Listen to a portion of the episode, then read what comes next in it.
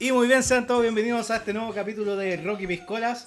Me encuentro acá con el Pablito Aguilera del Rock, don Mauricio. Cuente, ¿cómo estás, Mauricio? Hola, ¿qué tal? ¿Cómo están todos? Bienvenidos a un nuevo episodio. ¿Cómo ha estado? ¿Cómo estuvo la semana? Agotadora, con la gente porfiada. Así es. Queremos agradecer a toda la gente que nos ha escuchado esta semana, al episodio con el tío Reset. Y eh, vamos a iniciar el capítulo de hoy día saludando a nuestros auspiciadores como siempre.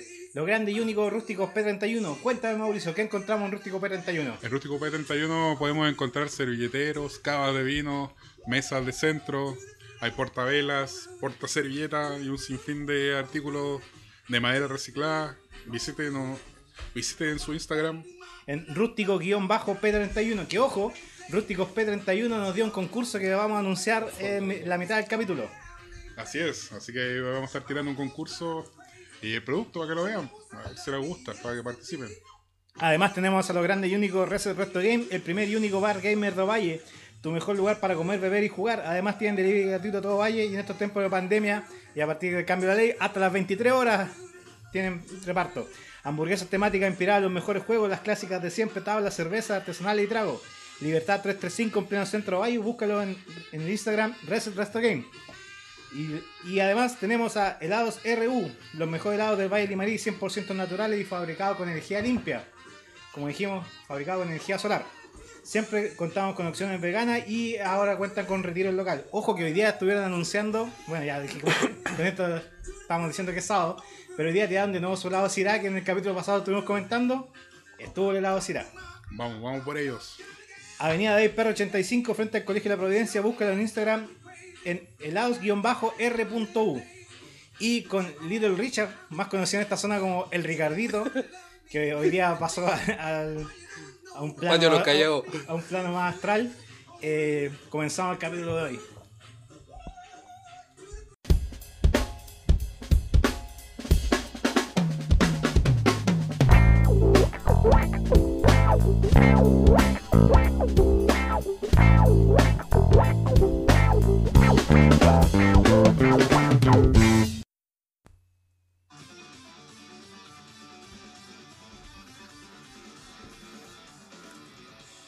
Bueno, y aquí vamos entonces con el primer bloque. Eh, vamos a darle también la bienvenida al invitado del día de hoy. Eh, que es un buen que nadie conoce nada. no chiste. eh, vamos a presentar a Lucho Cortés. Eh, cuéntanos, Lucho. ¿Quién eres? Cuéntalo a los auditores y por qué estás. Bueno, primero que todo, yo no soy nadie, ¿eh? eso tengo claro. Estamos claros. No, yo, eh, yo creo que en el mundo de Ovalle de la música soy conocido como un guitarrista más de los miles que hay aquí en Ovalle. Ah, pensé que decía una así como el, pero... el ahí. No. pero he tocado con varios de los músicos que incluso ya han participado aquí en este programa.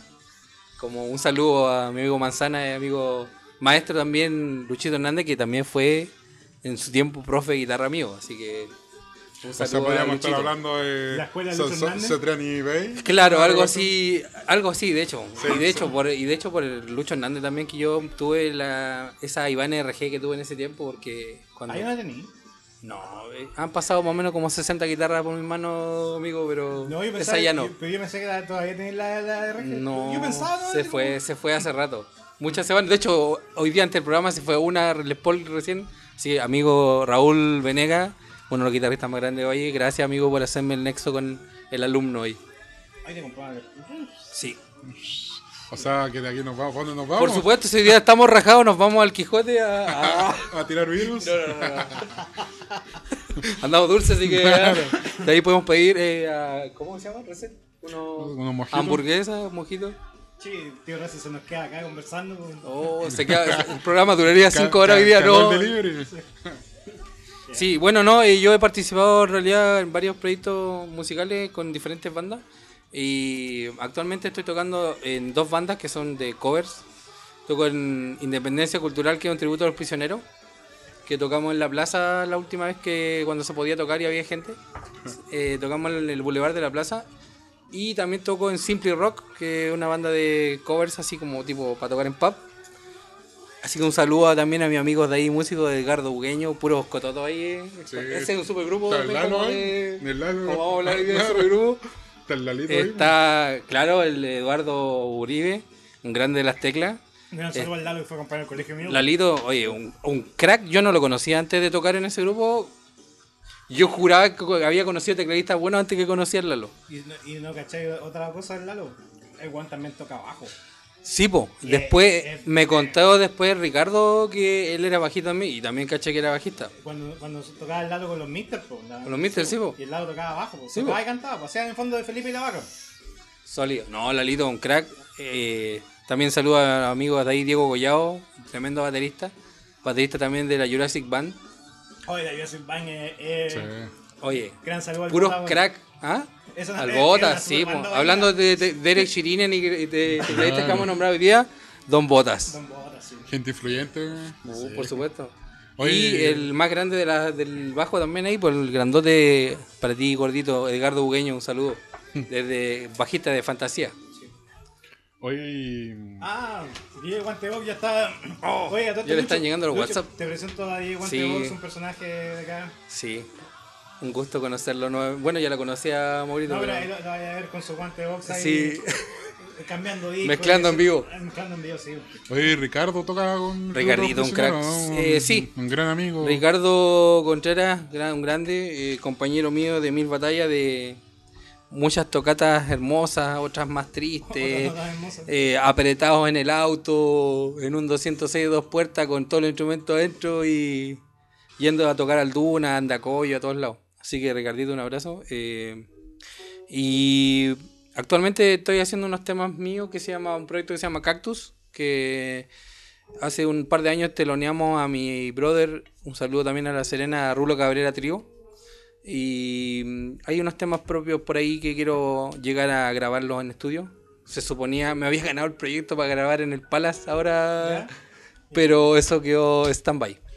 Oye, todo esto. El, el- Y por supuesto, disculpa, amigo, pero Overdrive, que es mi banda de toda la vida, que si bien estamos separados y peleados, eh, es mi Ah, banda tú- con la que llegué a grabar también, grabamos en estudio, así que un abrazo para los cabros. Pero entremos en esos detalles. Peleamos. Mario Devia ¿Por mujeres? ¿Por y... mujeres? No, no, menos mal que no fue por eso. Ya. Fue por por rock otra and wea. roll. No, lo que pasa es que con las bandas, y ustedes amigos que tocan en banda igual deben saber que las bandas llega un punto que es como un pololeo, entonces ya veía a los hueones toda la semana, entonces ya uno después tiende a aburrirse, los caracteres empiezan a mostrarse, entonces de- yo creo que va por un periodo de agotamiento también, pues. entonces nos peleamos por ahí con los cabros, yo por ahí tuve unas discusiones con mi amigo Mario, pero ya estamos reconciliados y nos dimos unos besitos. Así que incluso hay unas conversaciones ahí, parece que a lo mejor vamos a volver a tocar. Bien. Bueno, estaría. Sí, Buena- pero ¿para qué si para qué vamos a tocar si no se puede? Enójense, no. por live stream. Sí, pero esa weá de por esa que se divide la, la cámara en cuatro no le encuentro mucho Oye. Ah, claro. Yo iba a comentar algo que me había olvidado. El, en- cuando estuvimos con el Lucho, el Lucho no se acordaba que OFT te leoneó una vez a anestesia, weón. No se acordaba No, en el cuchitril. En el ¿Tú- tú cuchitril. estabas ahí para esa vez, Yo estuve ahí, sí. Sí, porque sí, yo, yo estuve me ahí. acuerdo, yo me acuerdo que hubo un problema de sonido y yo me puse a jugar un rato y me puse a tocar Full Again de Richie Kotzen. Ah, sí, fuiste sí, me y acuerdo. digo, ¡Ah! Sí, yo reconocí a Richie inmediatamente. Humildemente. Humildemente. Humildemente. Sí, sí, Un sí. pequeño tributo. Es que, Claro, es que si nos ponemos amigos a, a, conver- a conversar aquí en Ovalle de quiénes conocemos a Richie Costen, yo creo que no pasa de 10 personas el listado. Así que igual es bueno. Mi weón la conoce porque nosotros hablamos siempre, Richie imagino. Kotzen, pero no. De hecho, tien- tienes. cierto- ¿Tú lo has visto él en Un vivo? dejo de celos. Yo creo que hasta cualquier hombre hetero se enamora de Richie Costen cuando lo ve en vivo. Es como. Cuando lo, o lo ve en foto. Es como, ¿cómo se llama? Como. Henry Cavill. Ahora me van a agarrar que soy maricón, oye, porque lo que dije. Es como Henry Cavill, pues. Claro. Na- Nadie es lo suficientemente Sí. heterosexual como para negarle un beso a Henry No, Cavill. Ri- y yo vi vi esa weá y me cagué la risa. Ya, vamos con el primer tema que nos Ah, fuimos. Antes que empiece el mariconeo, Ay, ¿Pero qué pasó? Saludos para Richie Costen. que me está escuchando. Claro, está escuchando. a todo esto Fuera tenemos- hueveo, sí. tenemos, tenemos oyente en Estados Unidos, weón. ¿En serio? Sí. Oh, qué buena. Porque La, la estadística nos muestra los países donde nos escuchan. ¿Ya? Y no- bueno, nos escuchan en México, porque tenemos unos amigos que están allá. Y para nuestra sorpresa, los últimos capítulos aparecieron audio eh, ¿En Estados escucha en Unidos? Estados Unidos. Oh, un saludo a mi tío Ignacio ahí en San Francisco, por si me está escuchando. No creo, pero después, después le voy a mandar el link. Yo creo que es Cristian de la Fuente. Puede ser. Muy, cerca de Ah, disculpe, estoy muy alejado. No había uno más fome. Muy buena película con Stallone. Driven. Entonces, el primer tema de hoy son supergrupos. Partamos por decir que sería un supergrupo o una superbanda. Eh, Un super- mi- una yo creo que una super banda es eh, porque son generalmente eh, músicos sobresalientes de un género que se juntan con eh, o- eh, músicos de otras bandas y crean una banda nueva generalmente y por eso se le llamó la super banda. Aunque existen super bandas como autóctonas. También, Como por ejemplo sería Yes en ese caso, que son como puros virtuosos. como Dream Theater que recién mencionábamos. Claro, la, la interrogante que fue poner Mauricio que nos decía recién. El Dream- como el Dream Team. Es como, es como los Chicago Bulls de los años 90. Claro, sí, no, no hay buenos malos, pues, salvo el vocalista que por ahí Se comieron mariscos. se, co- se comió unos mariscos y cagó. Pero bueno, esos son detalles. Que bueno, a, a lo mejor a él le hacen mal los mariscos, a algunos no. Eh, ¿Qué Mejor otros Picoroco, no sé. supergrupos hay varios? Pues, eh, Temple of the Dog, Sí. Temple- que lo hemos mencionado varias veces acá. eh, banda formada por Cornell, Eddie Vedder, eh, Fondo Pearl Jam con, Claro, Con Chris Cornell. claro, que era un tributo a la banda de. ¿Tú te acordás del nombre? Del de que se Mother murió. Love Bone. Madre- sí, el vocalista de Mother Love Bone. Claro, que era amigo de Cornell. amigo de y- Cornell, claro. Y cuando murió Cornell decidió hacer ese tributo bien sentido. Por lo demás, y, eh, las canciones son bien. Oiga, amigo Mauro, y hablando de eso, ¿vio la película Singles? No la he visto todavía. Sé de su existencia, sé de su música, Mira, pero. e- es, es un tema para el otro bloque. Ah, ya, pero- ah, era, me estoy saltando lo que mil disculpas, mil disculpas. Sí, pero claro, también lo vamos a conversar. eso. Sí. Eh, bueno, ya que vamos en la senda de Cornell. Bueno, ya que estamos en esa, que yo por lo menos vi a Winery Dogs en vivo, que yo supe que usted estuvo también, amigo, ahí. Daniel. yo salgo en el Blu-ray. ¿Sí? Sí. Estaba Pero- ahí abajo donde Sí. saltaban los buenos. Sí. Yo, yo estaba en la galería y no me veía. Yo salgo en el Blu-ray, pero salgo en un, en un frame. Ya. Un frame así. Oye, Salgo, yo tuve la ya. Pero te veí.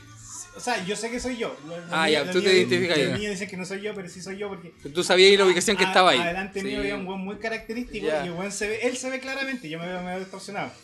Oye, Pero- a mí pero me pasó pero eso, ese encontró. Me pasó eso y hablando de supergrupos que yo, por supuesto, convencí a dos amigos de aquí de Valle Músico, un saludo a Enrique Tisca y a Mauricio, que fuéramos a ver a Winery Dogs porque era una banda que no iban a volver a ver así en vivo, que de hecho ya no están tocando juntos en este rato ahora. tengo la fe que sí Sí. Ojalá que haya la vuelta. Ellos tienen proyecto hacer una trilogía de discos. La trilogía, sí. Y con, el, falta- te- y con el tercero yo creo que se van a pegar un último vuelto. Pero- y bien, va Pero yo con lo que quedé loco fue con la banda telonera que vi a Jeff Scott Soto en vivo, que Sí. no tenía idea que iban a tocar de telonero. No, yo sabía. Yo sabía quién era Jeff Scott Soto, obviamente, pero Pa- pa' mí cuando me- lo vi en vivo quedé Sí, no, la patada en los hocico que pegaba esa banda, El- El, compadre. bajista que murió. El bajista que se murió, eh, el, el baterista brasileño Edu Caminato y el guitarrista monstruo que hay es Jorge Salán, que toca ahí con Jeff Scott Soto. Para mí el momento cúspide de esa weá fue.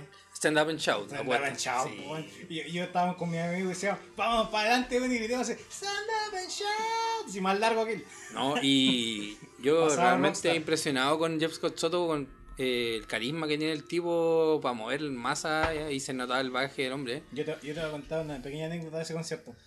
Nosotros donde estábamos, después Jeff Scott Soto arriba en el palco, se puso arriba él, pues. Sí, pues se pusieron en uno de los costados en el izquierdo, me parece. Sí, a, claro, ver a Richie, a Winery. Nosotros estábamos ahí. Sí, sí, sí. justo debajo del balcón. Entonces la gente empezó como a saludar Sí. y todo, y bueno, así como saludando a todo el mundo.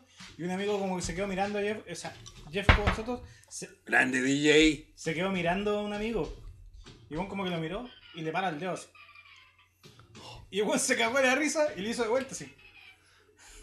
Buena, buena. le digo, bueno. No, cualquiera le, levanta el dedo y un Soto. Y nosotros cagados de risa porque todo lo decía, ah, así como saludando. Ahí yo voy Y a- güey le miró así.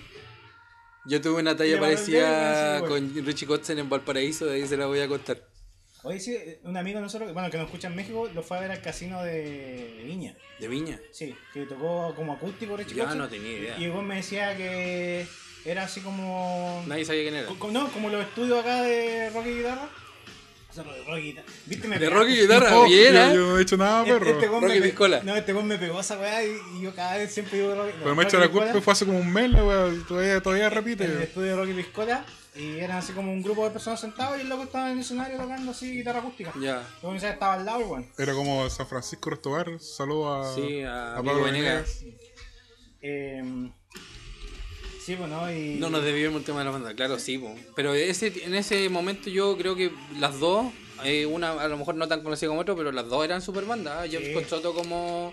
De hecho la banda se llama Soto. Sí, po. Soto como de Whiny Dogs. Pero no, eh, ver a Mike Pornoy en vivo es, es un privilegio, yo creo, Sí. ¿ah? Porque. No, y lo- lo otro tipo, es- y Billy Sheehan. El, y el show que mandan. De hecho, ellos partieron con, con la canción que partimos nosotros, que era Oblivion. Oblivion, sí. Y te juro que era así un mar de gente. Yo, yo creo que hasta los mismos weones estaban asombrados del resultado, porque no. Pero yo no creo que tanto porque de- si salió después Blu-ray y lo tenían planificado que, o Sí, sea, no, no, pero- sabían que Chile era No, pero, pero en el- sí, pues, o sea, los buenos sabían que Chile iba a dejar la cagada, prendido. pero. Mm, Pero no ese, esa, esa efervescencia de la gente sí, saltando. por- Porque los buenos después de cierto rato decían ya así como cálmense Ya, un sí. poco. Es que igual sí. se entiende que es como dentro de un teatro, se supone que como en Mafiola, no en un Sí, estadio. es que no, pero- parecía pero- que el teatro Cariola se venía abajo, porque Sí. ese igual de teatro es viejo, weón. Y, y por, por no ir, a rato decía así como ya cálmense, bueno, Sí. así, así, así como ya, hermanito. No, los locos Porque empezaban a tocar y pero así- como mono. Sí, una Pero una masa yo culiada así, siento como- yo que en un cierto rato, como cuando hiciste un stand-up show de Soto, la gente estaba más prendida. Sí. Es que, bueno, igual el show de Soto es más metalero también. Es que también, para darle la, la Soto, Stand Up una canción que tú ya vas y la conocís, po. Sí, Y, por la te, película. y te están tirando un hitazo y tú lo disfrutás. De One Dogs, entre comillas, más nuevo. Iban Oye, y hablando de eso, más- pero me voy a hacer pegar una media saltada a la sección siguiente, ¿ah? Pero yo, como he estado escuchando fanáticos del podcast, hablaron de la bien. película Rockstar, ¿cierto? Hablaron que salía Miles Kane y todo, varias cosas Sí. que ya sabía, y no mencionaron al personaje más importante que en quien se basó la película, que es el señor Tim River Owens. Sí, lo sí, ¿Lo mencionaron? Ah, ya. Mira, Que él, y- ojo, ha tocado. Acá está en el Coquimbo, ha tocado. Sí, po, el, el año pasado. Y ha tocado en Copiapó y en varios lados. Y de hecho, Sí, no ¿no? hace mucho, sí. No, Sí. sí, lo dijimos, y de hecho el Mauri dijo que se, se basaba en Sí, esto. en el. Incluso subí una foto, creo, al Instagram dando Sí, como una efeméride. Que, que a todo esto busquen eh, en Instagram Rocky Piscola, está en las redes sociales. Hoy sí, que, busquen a Rock Escuela. que por ahí va a salir concurso, ojo. Ahora, ahora, una así como, como comentario, no sé si a a ustedes le pasa, pero a mí me pasa que de- desconozco por qué el Reaper Owens no, no ha despegado. Ah, Por- claro. Porque el sí. buen siempre ha estado como ahí, como segunda Como línea. que fue, claro, Y como buen- es como el vocalista que en su tiempo tocó en Judas Priest. Claro, eso, y no salió de ahí, pero loco tiene un talento de sobra para estar en las primeras líneas, pues. Sí, yo, yo una vez lo vi en un concierto que se llamaba Dio Disciples, así como los discípulos de De Dio, y tocó con varios. Era también como super banda, porque Claro. estaba Greg Holdy, era como el guitarrista de la banda de Dio, estaba. Estaba Lomenzo, que es un bajista igual brutal, y era el Ripper Owens y tocaban puros temas de Dio. Pero, ¿sabéis la papita que habíamos ¿Mm? dicho de que estaba el vocalista Steve Panther?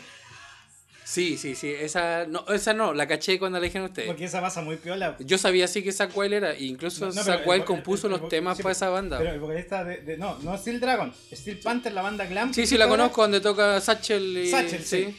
El, el vocalista que audiciona y no queda en el Mm. estudio es el weón de. El que cuando se va, cuando llegan al estudio que quedan locos con la, sí, con la Jennifer Aniston y ven las el guitarras. sí, el que se va yendo era e- él. Ese weón es el de. Buena, esa no la cachaba. Ya, pues vamos a los supergrupos. Partimos con Temple of the Dog. Sigamos por la Grande. rama de Cornell. Audio Slave, pues. Audio Slave fue un Ah. tremendo mega grupo. Audio Slave era el supergrupo de los 2000, pues. Es que ya me tocaste el corazoncito porque... Es que a todos. A pues, mí Audio perro. Slave marca un, un punto muy importante eh, porque me acuerdo clarito del disco el homónimo del año 2000, 2001, aprox, ¿cierto ese que me estamos escuchando? 2002. 2002, gracias Exacto. amigo. Eh, ese disco para mí es el mejor ¿ah? De Audioslave. No, el primero no supera ninguno de la trilogía. Mm, No sé si qué opinan ustedes. o sea, como disco completo. Como sí. completo sí, porque me refiero que tú escucháis de principio a fin el disco y es Son puros excelente, temazos. puros Sí, temazos. sí. En cambio el Revelations o el otro tienen como ciertos temas buenos y ciertos no. Sí. ¿Cachai? El último, claro, el último es el que me, tiene un par de canciones. En cambio el primero Pero el fue... Revelation igual tiene- Sí, no, sí, Todo hay- por ejemplo, por ahí está el Wide Awake y otros Sí. temas brutales, pero... Guay, con lo Wide tocábamos Awake nosotros. es un temazo, En pero... los lo tocábamos. Wide Awake es un tema, nunca he escuchado un tema con tanta fuerza como ese. Es que pero, eso- eso pero lo- como disco yo creo que la, es la que- es que chispa eso fue en el lo- primero, fue como... Eso es lo que comentábamos, que Wild Away es una canción que no necesariamente re- no, no tiene riff ni, No. ni un solo. No tiene un tremendo todo eso, pero, el energía, tema tiene una la fuerza. energía, claro. el coro que tiene ese tema. Es pura fuerza y más Sí. encima, y ni siquiera es como un tema rápido, así como de. No, sin ni siquiera el tema. Pero es que, ¿sabéis qué? Hay un tema ahí, Brad Wilk, ¿cómo se llama el bajista de los Sí. Rage? Sí. Es un bajista monstruo. que No, yo, yo Tim creo que. Cowell, algo así se llama el batero. eh, o sea, el no, bajista. eh, Tim Cameron me parece que es Es el, el es- batero y. No, Bra- al revés, el bajista. al revés, ya. Brad Sí. Wilk entonces. Eh, El batero, sí. batero. Y Tim Comfort, el, El el- bajista. el bajista. Qué re loco. De hecho, han visto un. Hay un DVD de Cuba de Audioslave, ¿cachai? Sí. Que el El loco el anda en- haciendo downhill en, en La. Habana y se tira como en un vacío y se saca la chucha. Pero ¿sabes es qué? Yo, yo cre- yo creo que el DVD en Cuba fue el, No, el de Sí, que- de hecho, es a mí, a, mí, me- a mí me dio penita. da Porque pena. es O sea fome, que es que igual- es Pero. ¿sabes qué pasa? Que ahí Cornell ya estaba cagado por el copete. Es que claro, es que ahí tienes que hacer la diferencia porque no, no es de. Es pero no, es, no, que- pero no es, de hecho, independiente de que del resultado que haya tenido el DVD, eh, fue un hecho histórico en Cuba. pues, Sí, pues, o Cuba, sea, para los cubanos, ¿Cuánto sí, la primera banda norteamericana en Americana. 30, no sé cuántos años que tocaba? De hecho, eh, de hecho yo cuando fui a, a Cuba, nos hicieron un tour y nos pasaron, eh, nos mostraron. eh, y Mm. Ahí tocó. Y, se- sí, no, y, y me mostraron la weá, y yo lo vi y le pregunté al guía turístico, dije, ¿aquí no tocó Audioslave? Sí, Y ya. me dijo, sí. Ah, Y buena. me dijo, ¿Y sabes por qué? Porque ahí al lado está la embajada de Estados Unidos y duermen ahí. Ah, bueno. Entonces los buenos para meterle bulla pusieron un concierto mío al lado. así. Y creo que fue, Sí. fue tarde la po. Sí, eh, bueno, en el TV se nota que es la noche, pero Sí, no se sabe No, sí, fue tarde, Ya. después me dijo que fue como a las 2, 3 de la mañana por lo Ah. mismo. Y que para wear a los weones de la embajada, uno. Y dos, eh, por el calor, si el calor es culo sofocante allá. Entonces. Pero ahí lamentablemente Cornell ya estaba muy disminuido por sus adicciones, pues bueno. Bueno, de las muchas y de las muchas depresiones que tuvo durante su vida, pero. Pero después de eso Cornell se, se metió a rehabilitación y, y salió con el Songbook y toda esa. No, y salió sí. de rehabilitación con la senda confianza del buen pararse con una guitarra de palo Sí, po, y y hacerla. solo. Y solo, así como, puta, estoy bien y cachen así. Yo, yo, debo, Oye. yo debo reconocer que cuando chico, por mi hermano, yo siempre fui muy fanático de los Rage. Yo también. Y eh, cuando salió Audioslave, para mí era así como, ah, ya, Audios, eh, los Rage, Los Rage con un loco. re- rescataron, no, Ya, no se sabía ya. que nada con él. Dije, ya están rescatando a este weón de la banda que ya murió, po, De Soundgarden. pensando yo. Sí. Y no, pues bueno, finalmente el que hacía, el que el weón que la El que llevaba, llevó la batuta fue el él, que po. le hacía los temas era Sí, po. Pues weón. Entonces, Sí, yo creo que es un conjunto de cosas igual porque como que en el fondo a mí me, me- yo sentí que los Re- que los Rage, que en el fondo era Tom Morello y compañía, como que se desdoblaron un poco también de lo que venían haciendo y, como que sintieron también que podían hacer otro tipo de rock, ¿cachai? Que no era solo el contestatario, power con el riff, con el riff a todo cerdo, ¿cachai? Y después el solo loco Morelo. Y por ejemplo, escucháis Like Stone y es como que escucháis a una banda nueva en el fondo, ¿cachai? Sí. Eso es lo que produce también esa sensación. y que en el fondo es, es la gracia, porque si no estaría escuchando el, tri- el tributo Sí. del tributo. Y de hecho, ¿para qué estamos entre cosas? Pero en eso, en vivo que tienen Audioslave, cuando con él toca los temas de Rage, le salen bien malitos. ¿Ah? ¿O no? Sí, No no, sé, sí. para- para los fanáticos. Que de hecho, Pastelero bueno, sus pasteles, bueno, ¿no? le salen bien malitos. Ah, Ahí, vol- ahí volvemos a otro supergrupo que es Prophet of Rage, pues. Sí. También, también, Que- también. Sí, que pues, eh, Zack de la Rocha y. No, no, pues, ¿no? Eh, son los mismos Rage, los ¿Ya? tres, Sí. Con los Cypress con Hill, ¿no? Cypress Hill, Con Cypress Hill, y un buen de ah. Public Enemy. sí, sí, sí, pero eso ya. Pero- ¿sabes qué? Mucha mezcla de estilo ahí, ¿eh? Sí, no, a mí Mucho no- hip hop y. Sí. Ah, yo, no. yo no aprendí. Ya. Pero tienen tributos de, de, audio- de Rage, ¿Ya? y suelen bien A buenos. ver, weón. bueno, Sí. no lo he escuchado, así que. Bueno, porque tarea. como- imagínate un rapero haciendo la weá que hacía Zack de la Rocha, igual pega. Sí, ¿Cachai? Porque Zack de la Rocha jugaba con eso. Zack de la Rocha no era como muy cantante, sino que era más rapero en sí, su po, forma de de hecho sí, po, un poco cantado. Entonces, si ponía un rapero a hacer esa pega, suena bien, pues, weón. de hecho. Ahí para los oyentes, pónganle Sí, oreja a of Prophets Rage, Rage, tocando sí. las canciones de Rage Against the Machine. Suenan bastante bien, weón. Yo no les he escuchado, supe sí de esa existencia, pero no los pesqué mucho, la verdad. Otro tema, y aquí vamos, vamos a poner en aprieto a DJ Guante de Box. Chicken Food. Chicken food. O conocido acá, a- ni siquiera en. Chile, conocido acá en la casa ¿sí? como los pates gallinas. Los patapollos. Pate pollo. Pate sí. pollo. Saludos a Lucho Hernández que se, se pegó, que no, qui- no quiso comentar una weá de Chicken Food y no se acordó del nombre. Y me dijo, no, lo- ¿cómo se llama? Los patapollos. Pate Y, pollo, ah, Chicken el Food. nombre. Chicken Food, que fue una banda formada por Sadriani, Sammy Hagar, Chad Smith, el el baterista de los Michael. Anthony. Michael Anthony, que no es Mark Anthony, Michael No, Anthony. es el primo. Ah, Que ese era el bajista de Van Halen, po. el bajista. Después de que Halen. se salió Sammy Hagar y este compadre. Exacto, ese es el mejor tema. Hey, yeah. Sí. Sí. Tocaban en Highway Star también de Deep Purple, no me Highway acuerdo que Star, tocaban sí. en vivo. Oye, y esa hablando de esos megagrupos, eh, Circle, ¿cuánto el de Sammy Hagar que iban a venir a Chile? ¿Te acordás? Ah, sí, porque no Sí. vino. Y no vinieron porque pasó la que a la cagada. No, yo, yo creo que fue porque no vendieron entrada, weón. Puede ser. Sí. Pero que cuando, cuando iba a ser. No, no, Igual sí. a mí no me mataba mucho la banda porque, pero era así, era Michael Anthony, Jason Bourne y un loco negro que toca guitarra, no sé quién es.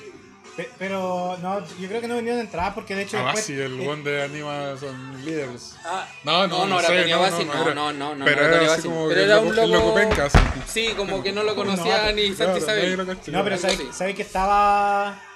Porque después yo me acuerdo de haber visto así como en Ticketek, así como Ya. casi, weón, casi 50% Como que no del vendían cuento de la entrada. Puede ser. Entonces, cuando se bajaron por el coronavirus, yo creo que fue la excusa, weón. Yo creo que fue finalmente. Oye, porque y no a todo esto Sammy Hagar le tiró su tallita por Instagram a Adam Levine de Maroon 5 cuando vino a Ah, Viña. sí, po. Y, yo, y yo la leí, sí, yo yo la fui de los primeros que la vi porque, eh, bueno, del show popérrimo que hizo Maroon 5, de hecho yo en mi casa transmitía, oye, ahora por último viene Maroon 5, que es lo único bueno que trae el Festival de Viña, weón. Y puta, se pega el cagazo, amigo Adam. Y Sammy Hagar le puso, si queréis te puedo ayudar, ayudar yo que voy a ir pronto a Chile, algo así fue el comentario. Sí. Te puedo dar una mano, le puso. Sa- ¿Sabes qué? Yo, de hecho, le, le tengo su respeto a, a Maroon 5. Sí, igual, a mí me gustaron. Yo, yo me acuerdo Me cuando tocaron en el. Cuando tocaron en el, en el Rock Ah, in con, la, Rio. con la pieza, escuchen de la pieza rosada. Sí, no, en, pero... el, en el Rock in Rio. Y en el Rock in Rio, en- eh, ah, no me acuerdo. Son buenos músicos. No, no me acuerdo en qué canción X estaba este compadre Lavín tocando. Levin, no Lavín. Sí. Está tocando. Sobrino de Joaquín. De Juan Claro. De Milhouse, sobrino de Milhouse.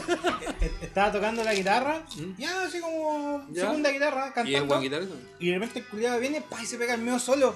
Y yo así como. Y de hecho en el Festival de Viña igual se pega cuando ah, empezó el show. todo puta, es, que, es que no, vi esa cagada nefasta, porque caché que bueno estaba con cara de poto y dije, Sí. no, pico.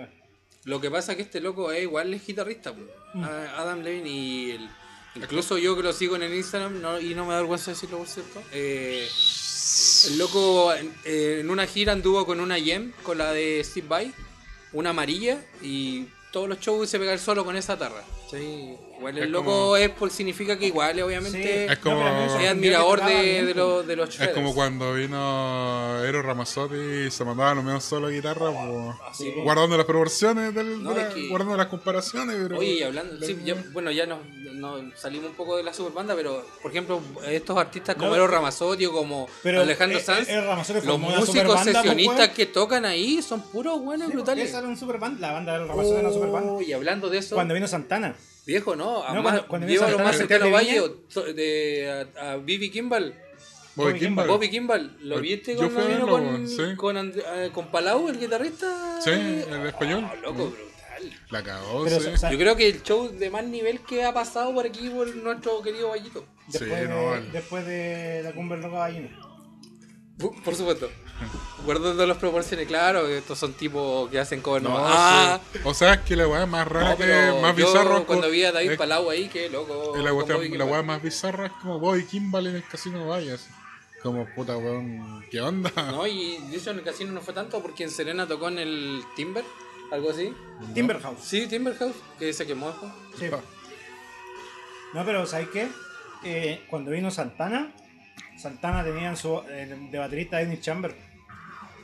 Sí, po. Oye, pero el baterista- bueno, y, el baterista y de Alejandro Sanz Ramazzo- ha tenido a Vini Colayuta, Sí, pues, no, se baterista, venía y- con puros buenos bacanes. bacanes. El baterista de Eero Ramazzotti igual era un, un Y el guitarrista famoso, también, po, que era italiano metalero. también, que es muy sesionista, muy conocido. Ya. Si pongamos con los temas de Superbanda, Super banda, sí. acá eh, tú propusiste un tema que me pareció interesante y lo notamos en la pauta.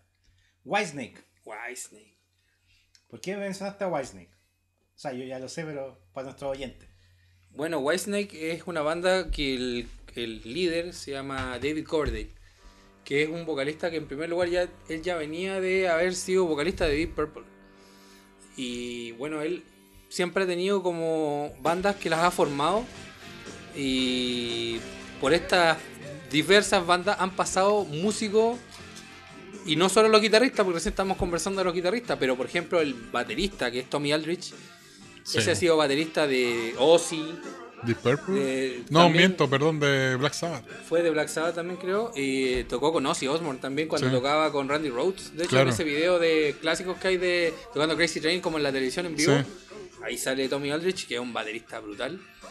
Y bueno, por, por, por- por ahí también pasó Vivian Campbell, que fue guitarrista de Dio, es guitarrista sí. de Def Leppard, que es un tremendo monstruo. Un solo para Andrade. ¿Por qué? ¿Por qué y no caché esa talla?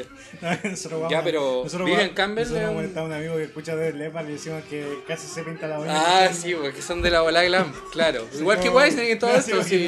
No, no ha sido un hueveo, no. Claro. Eso fue- es, es para un amigo que no oye, que, que siempre lo vamos con lo mismo. Eso es una idea interna para él que lo va a Y, agachar. y tiene su vinilo de Def Leppard al lado del de Madonna. Claro, y de hecho, en este tiempo que estamos escuchando, este periodo de Weisner es como de los primeros, ¿cachai? Cuando tocaba con Bernie Martin y otros guitarristas ingleses en ese tiempo. ¿Sabes qué? Eh, Me encanta esa época, sí, más, más porque que la más actual. bluesera. sí, era como más, Lucero, sí, más, po. más y ha de tenido raíz. sus cambios. De Sí. hecho, hay varias versiones de los temas, porque por ejemplo de- hay versiones del 87 que eran temas antiguos que los volvieron a, a reversionar. Por ejemplo, el Hero Go Again tiene varias versiones Sí. diferentes. Pero me quedo con las primeras, sí. eh, particularmente. Bueno, y retomando, pasó Vivian Campbell, que es este guitarrista monstruo, que fue el que hizo los temas más famosos de Dio, ¿cachai? El disco el, el- de esto del Rainbow in the Dark, todos esos temas brutales lo hizo Vivian Campbell. Después, no sé por qué, qué motivo se fue a Def Leppard, y ahí incluso es la guitarra rítmica, es la segunda guitarra de Phil Collins, y él toca mucho más. Claro. Y después de Vivian Campbell, que tuvo, tuvo un, un paso muy en breve por Whitesnake. De hecho, el, el cover de, el de Is This Love, el solo es de él, de Vivian Campbell. Y en ese mismo tiempo entra Steve Vai. Ahí a, a- ¿Cómo se llama Whitesnake? Este En rubio. el tiempo que Steve Vai fue cuando sacó sus mejores discos. Este rubio que te acaban White Ese se llama Adrian Vandenberg. Claro, guitarrista holandés, ¿no? Holandés, sí. O alemán, no me acuerdo, Sí, pero. pero de esos países. Pero Adrian Vandenberg y también el que hizo muchos hits de Sí, Y fue como que el Y que tuvo más. se me va, casi se me va el detalle, que en la, en la era de 2002, 2004, 2006, hasta casi el 2013 cuando sacan el Made in Japan, pasó Doc Aldrich, que es uno de otro de mis guitarristas regalones, guitarrista de también que fue venía de tocar con Dio, Y te iba a tirar ahí el siguiente supergrupo, justo que tocaste. Dead Daisies. De Dead Daisies, po. tremenda bandaza. Eh, de Dead Daisies toca un one que es español, ¿o no? O no, ¿Marco. Mendoza? Marco Mendoza. Marco Mendoza Mendoza? es, ¿Es gringo realmente, pero es descendiente de mexicano. Sí. Mexicano, es sí. latino. Pero, pero habla Y él tocaba, ¿sabes con quién tocó? Con la vocalista de los Cranberries. Ah, hay una papita Sí, de él Pero- fue, es era músico sesionista de Dolores, se llamaba ella. Dolores o Incluso Do- cuando ella falleció, él le escribió y su- Pero este compadre también tocó en Twister Sister. Twisted Sister, sí. Sí. Sí. Bueno, es que igual, como que Es que. los ah, músicos, esos cuando son más sesionistas, han recitado por varias bandas. sí, lo- lo- hay, un, hay un documental que habla de eso, los Hired Gun. Ah, Haigan, sí, ¿Sí sí lo vi. Oye, ese documental. Es súper bueno. Yo después que vi ese documental odié a Billy Joel. ¿Sí o no? ¿Cachai? Sí, Oye, lo odié porque penca, el tipo, bueno, también no fue culpa de él, pero ese cuando menciona al, al bajista que se suicidó porque cuando Billy Joel despide a toda su banda que tenía. Sí, con penca, sí. Sí, sí. ¿no? Eh, no, pero de Dead Daisies, bueno, es buen show. The Daisy, tremenda banda. Oye, ¿tú Yo sabes tengo quién- el tú- CD autografiado ¿Tú, y tú sabes quién es el vocalista ahora de Dead Daisies? ya no es John Cobain. ¿Cómo No. se llama? ¿Quién pasó ahora? ¿Quién te imagináis? Estoy ando medio desconectado hoy día- últimamente de Daisy. Glenn Hawks. Dije, mira, que van a sacar un disco con Glenn Hughes. Sí, Sí, pues, bueno, razón, tenéis razón. Glenn que el Hughes, nuevo sí. disco que viene dijeron que era con Glenn Hughes. Sí, pues, bueno. Brutal. po. Brutal. Es que lo que pasa es que eh, Doc Aldrich con Glenn Hughes son muy amigos. Que al otro, ese viejo culiado no envejece, weón. Oye, ese viejo está igual y la voz no la pierde, pero para nada. No, nada, este weón está idéntico. Glenn Hughes, lo que pasa es que incluso eh, yo me perdí uno. Después hay que avanzar la sección de los conciertos que te perdiste. Claro. Y recuerden que Glenn Hughes cuando vino a Chile venía con Doc Aldrich. Y tuvieron el medio choque, yo lo vi por YouTube, obviamente, tristemente, pero Glenn Hughes, eh, sí, po, eh, buena, buena. Qué loco con la letra, ahora me acordé. Va a estar bueno. Siguiendo con la rama Lane Hill, supergrupo. Black Country Community. Oh, tremendo disco también. Y me, tremendo músico. Sí, pues Derek Sherinian, Jason Bowen, Joe Bonamassa nada más. y Glenn Hughes. ¿Qué más querí? Eh, bueno, Ponete el tema de Black Country conmigo, DJ. El, espera, y Guante Ock está buscando su vinilo ahí. Estaba medio complicado. a mí me gustaba. Ahí el más conocido, el. A mí me gusta esta canción. Oh, está fallando el, DJ Guante Ox está ahí con Oh. su... Por primera vez guateando en vivo. el equipo. A mí me gustaba más uno que era como medio balada, que igual fue popular, pero. Cantaba Sí, yo con la masa, ¿no? Sí. No, no, no, no. No, Song for Yesterday. no, no otro. De ahí, de ahí lo, lo voy a hacer con él. Eh, sí, Tremenda banda. Oye, y, y se nos está yendo una también que yo sé que igual es super banda. De ahí vamos a mencionar dos, pero fue para mí Velvet Revolver. Velvet Revolver, sí, po. Y ahí, es que Slash ha formado siempre varias super bandas. Que Slash es una máquina. El loco no Mira, para de componer. Pueden, pueden y decir lo que, pueden decir lo que quieran de Slash como guitarrista. pentatónica, Claro, Sí, pero, pero, pero, pentatónica como la toca él. pues. pero el la hace. Mira. él tiene el feeling y se rodea de puros burosos. po. Mira, acá una pequeña talla con el, con el amigo que mencionamos de, de... Oh, se me olvidó el nombre. Andrade. Ah, el No, Andrade. de la banda de... Ah, de ¿De? Satchel, de los No, de... de- Panther. De no, Flepper. de Def Leppard. Ah, de Leppard. Eh, sí. no, no. Eh, que... mm, Ya pues. Se te fue la onda. Sí, es que me, me quedé pensando en el nombre y se me fue la weón. Oye, pero retomando el tema de Slash. Slash ha sido una máquina, nunca paró desde que se separó con los Guns. No. El loco siguió haciendo sus discos, sus Ya, temas. Slash me- acordé. ¿te acordó? Sí. Nosotros con este weón estábamos conversando una vez, eh, estábamos viendo unos que también lo va a mencionar, Mr. Big. Mr. Eh, Big, ahí y, vamos y a estábamos, estábamos viendo un video de Takeover. Y Takeover, tú, si tú cachai, es, es una cuestión súper simple Sí, la guitarra. En teoría, tú lo veías al weón y es súper simple lo que está haciendo, pero es súper peludo tocar, weón. Y weón decía, pero weón estaba con la guitarra y tratando de tocar y decía, weón, se ve tan simple. pero no lo suena, pero, po. pero es Mr. Big. Y yo le decía, perro, por algo es Paul- él es Paul Giver y nosotros no, po. Oye, y. Lo mismo pasa con Slash, po, cuando tú decís, nada, pura pentatónica, pero anda a tocarla como Oye, él, miren, hay algo que es súper importante. Zach Wild, que es un guitarrista brutal de la pentatónica, yo creo que es el papá de la pentatónica tocando rápido. Zach Wild le tiene mucho, mucho, mucho respeto a Slash. Hay unos, hay unos videos en que para el aniversario de los 50 años de la Gibson o algo así, en que salen tocando juntos, Voodoo Child creo. Y Zach Wild siempre lo dice en la entrevista, Slash es un guitarrista de blues con esteroides, ¿cachai? Como dice que es como el estilo de él. Y, y retomando lo de Mr. Big, en el tema Green Tinted 69, ¿hay escuchado ese tema? Que Paul Gilbert lo parte con un tapping. Cuando entra Richie a la banda, hizo ese mismo tema, pero en vez de hacerlo con tapping lo hace con ligado. Solamente Richie podría haber hecho eso para como a mostrar que igual de, de- igual de pro que Paul Pero por ejemplo, Takeover no le suena igual a Richie. Es que Richie le pone su onda. Sí. Pero, pero no le sale. Es pero es que no le sale porque no quiere hacerlo igual o porque no se la puede. Es que ahí No, está. no ahí está la- yo no creo no que creo que no se la pueda, claro. Yo no creo que no se la Pero, pueda pero, porque pero sí, este- pero- pero que en ese tema la esencia es ese riff de guitarra. Es que cuando, es que claro, es que Yo como, creo que el puta, es que la canción, la, la, la canción la hizo Paul porque, Gilbert, po. O sea, todos Eh, los que guitarristas saben lo que puede tocar Richie. Es que la canción la hizo Paul Gilbert y Pero a mí me esencia, gusta, por po. ejemplo, ese el, el en vivo que tienen en el Roxy.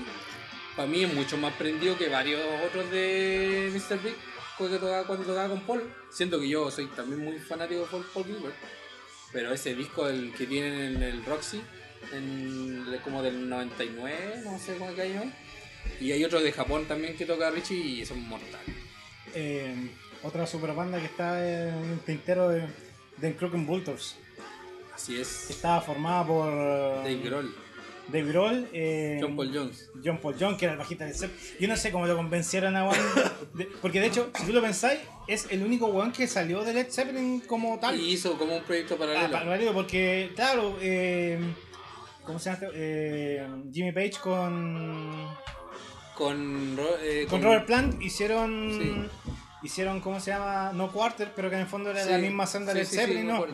Pero John Paul John se metió en una volada totalmente distinta, po. con dos cabritos para ellos. po, Sí, pues, cabrito. Dave Grohl para ellos es cabro, sí. Sí, pues para ellos es cabrito. Y que además el, el músico, el sesionista en vivo eh, era Alain Johannes. Así es. Sí. Oye, Lane, oh, sé. yo tuve he tenido la suerte de haberlo visto en vivo igual. y ahí yo me iba a tirar la papita de, con, de Ah, Crooked Vultures. Que sería? también es una super banda, entre comillas, porque es el, no sé si cacháis el disco que se llama Probot. No, no, no, no. O sea, cachaba la banda, pero no. Ya. Es, es un disco de Dave Grohl ¿Ya? que va con distintos invitados. Ya. Pero son. Ah, sí, uno que sale con el guitarrista Chip Trick y hace cosas así, ¿o no? No, no sí, sí, pues. Eh, Todo con Lemmy, ¿o no? sí, pues. No, pues toca con Lemmy, toca con Max, Max Calavera, con. ¿Cómo se llama este weón? Eh, eh, ah, eh, con King Diamond. Ah, ¿con quién Sí, toca ¿Con King? Diamond, Con Jack Black. Ah, bueno. Toca con este one de Corrosion for Conformity. Ah, ya, Corrosion fue eh, buena banda. con, con, un, con Lee Dorian. El de. ¿Cómo se llama esta weá? Eh, Napalm Death. Ah, Napalm Death. Oye, ¿viste la- cuando Napalm Death, el vocalista canta con Dream? Sí. Y tocan unos covers de Metallica. La dama Inc. Sí, y, sí, y estaba Petrucci está cagado la risa Sí, con el porno y cómo loco. cantaba el loco. Sí, pues no, y están ahí con distintos guanes. Ese es un disco Buena. no muy conocido, pero toca con varios invitados. Oye, y retomando a Slash, sorry, el, su disco cuando vuelve a sacar Slash como solo, el del 2010, ahí los invitados que se tiran, cada tema diferente, Sí, ¿cacharon, no? Está Ozzy, está Lemmy, está Dave Grohl como en un tema que toca batería, de hecho Dave Grohl. Sale Fergie. Sale Fergie, sí, es el más Sí, popular. y está como in- innecesario. sí. Innecesario. Puede ser, pero igual, oye, sacó la sacó el lado más rockero de Fergie, que está bien guapa. De hecho, comentamos las colaboraciones épicas de Slash po, con Sí, Fergie, con, sí, po, con Paulina Ozzy, con Rubio, Chris Cornell. Chris Cornell también tiene un tema. Con Barta Sánchez. con Marta Sánchez. Toma mi. Oye, pero es que si te ponías, ah, volvemos a eso de lo como Higher Gun, que han cachado que John Five, el guitarrista de, De de Zombie Manson. y de Marilyn Manson, Sí. t- tiene hasta un disco que le grabó a Ricky Martin. po. Para que cachéis que un músico de puede. Hay, que- hay que, parar, la olla por alguna forma. hay po. que- Oye, ¿tú has escuchado los discos de. Hablando, recién estábamos hablando de David Cordell con, con Jimmy Page? Sí, tiene un disco con, Jimmy- con Jimmy ¿Y Page. qué tal?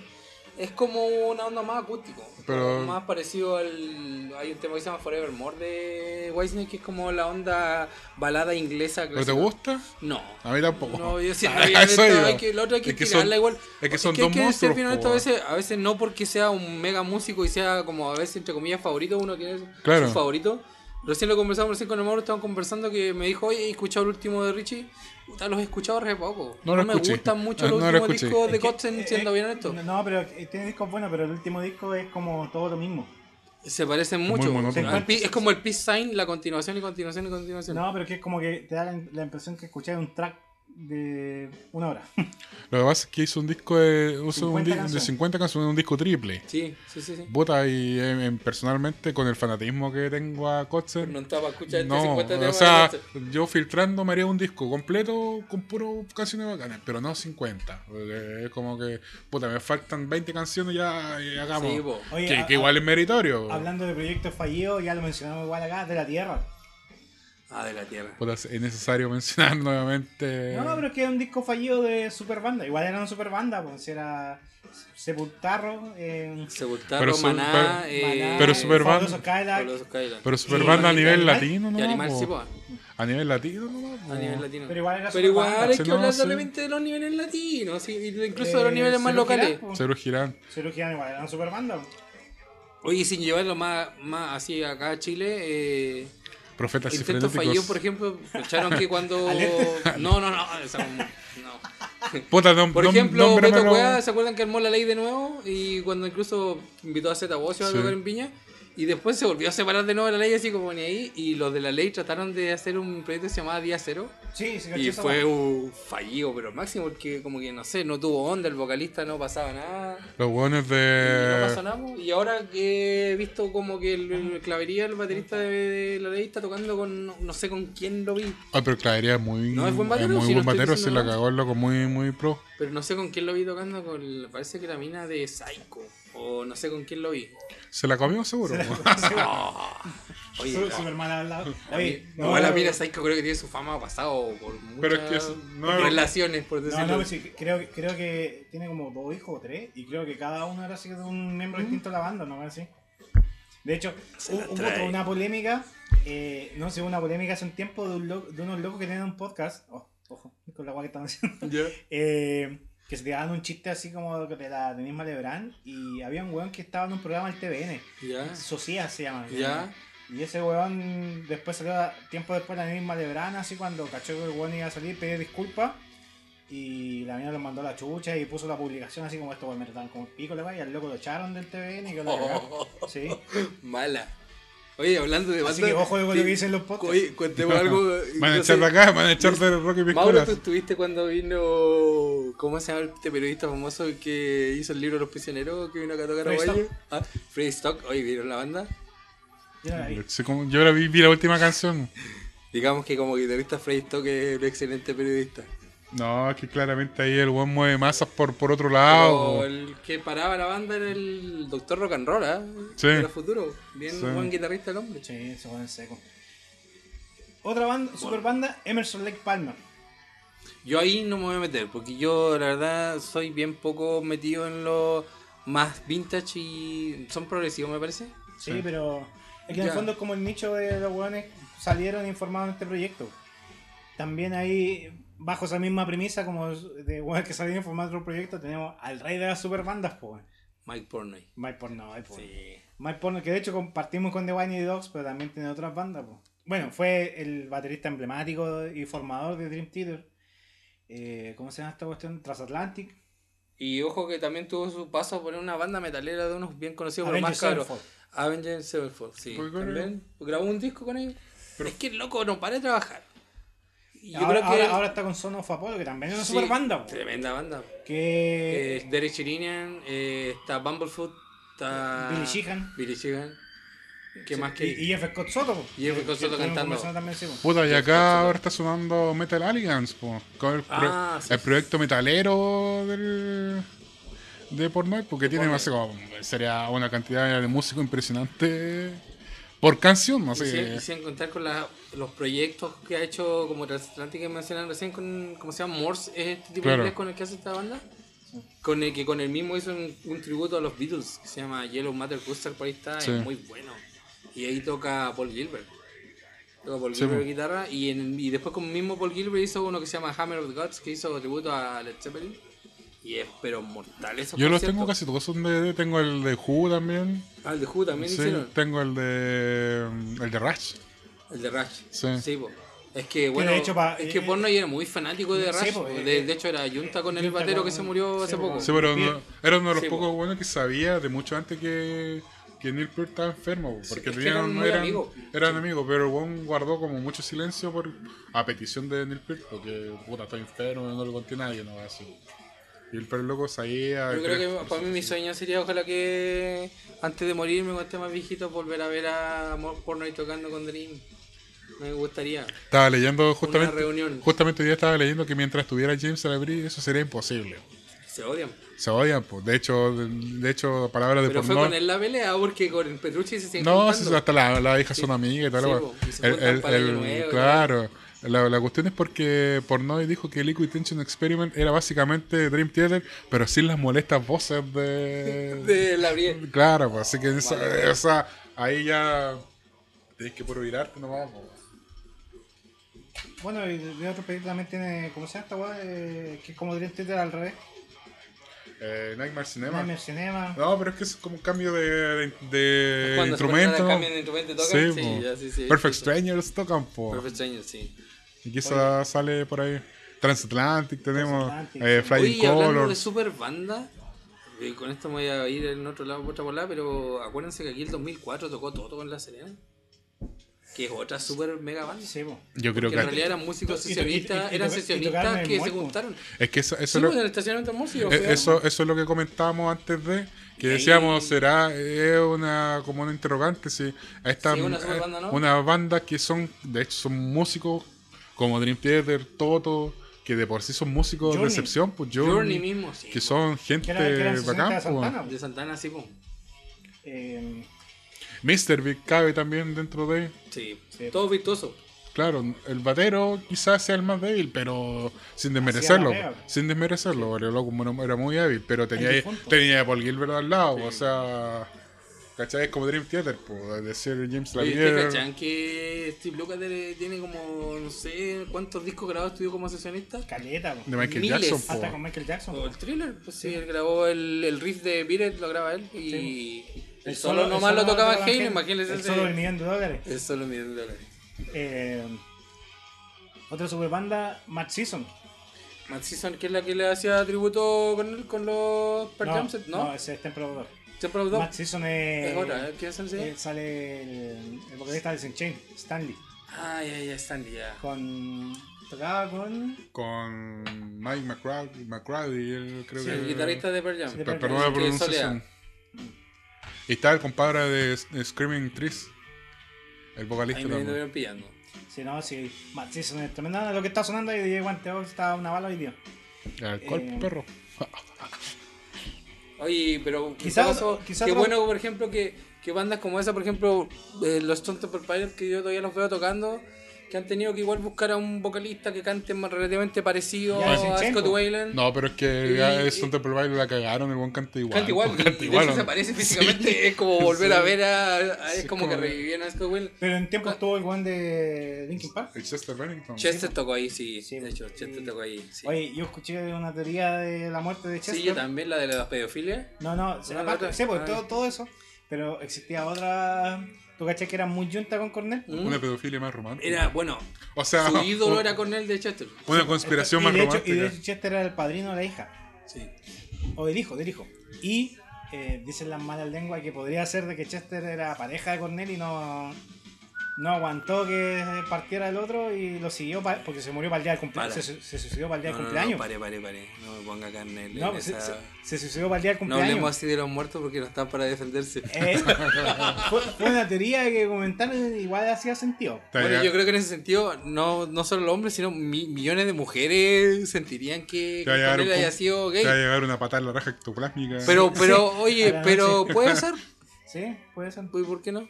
Eso no le quitaría ni un mérito de como No, los para nada, músi- para el nada. músico que fue. Para nada.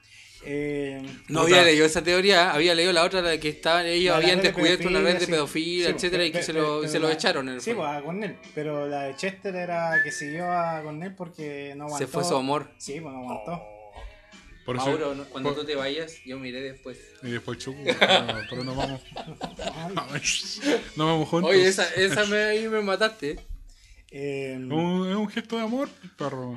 Bueno, sí que tanto. otra super banda. Bueno, aquí se nos da harto la voz de Stanley. Eh, otra super banda, quizá eh, Scream. Cream. Con Clapton y. Ginger Baker y el otro Y que el no otro weón que acuerdo. nadie se acuerda cómo se llama. Ah, perdona, se llama Jack Bruce. Ah, sí, Jack Bruce, tenía razón. Sí.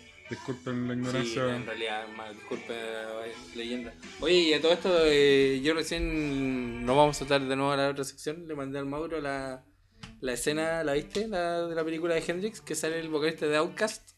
Esta banda que era como hip hop. Sí, no, no, la Es una película que él, que él actuó como Jimi Hendrix y lo hace excelente. Déjeme ver lo que es. Ahora, sí. cabrón. Yo tengo un amigo que puede actuar como Jimi No, pero es Hendrix, que esa escena, es que esa escena fue en Wakanda. cuando, cuando Jimmy mata a Dios, no, no es menor. Eh, supergrupo, puta, hay mucho. Mire. Eh, dejemos en el- Podríamos nombrar a los supergrupos regionales, OFT por ejemplo, que ya Miembro, está- miembro de los Mister con The Cartoons, po. por ejemplo. Sí, un saludo, un saludo, un saludo, un saludo al, al maestro del bass Manzana, Claro. que ya pasó por aquí. a Clavería Ballino. A Clavería Valle. La venía Balliro. ¿Sabes qué? El de, no, el, el Malebrano Balliro. Ah, ¿Sabes qué? A mí una vez me dijeron una weá que yo, yo lo tomé como un cumplido, pero siempre dije, igual, yo guardando las proporciones. Eh, que me dijeron, no, tú soy como el frustrante ballino. Así que, Ah, muy buena. gracias, No, weón. menor. Guardando proporciones, sí. Sí. A mí me dijeron que yo era el Alex Sintek o Ballino. Alex Intec, hoy sí te he visto parecido. Sí.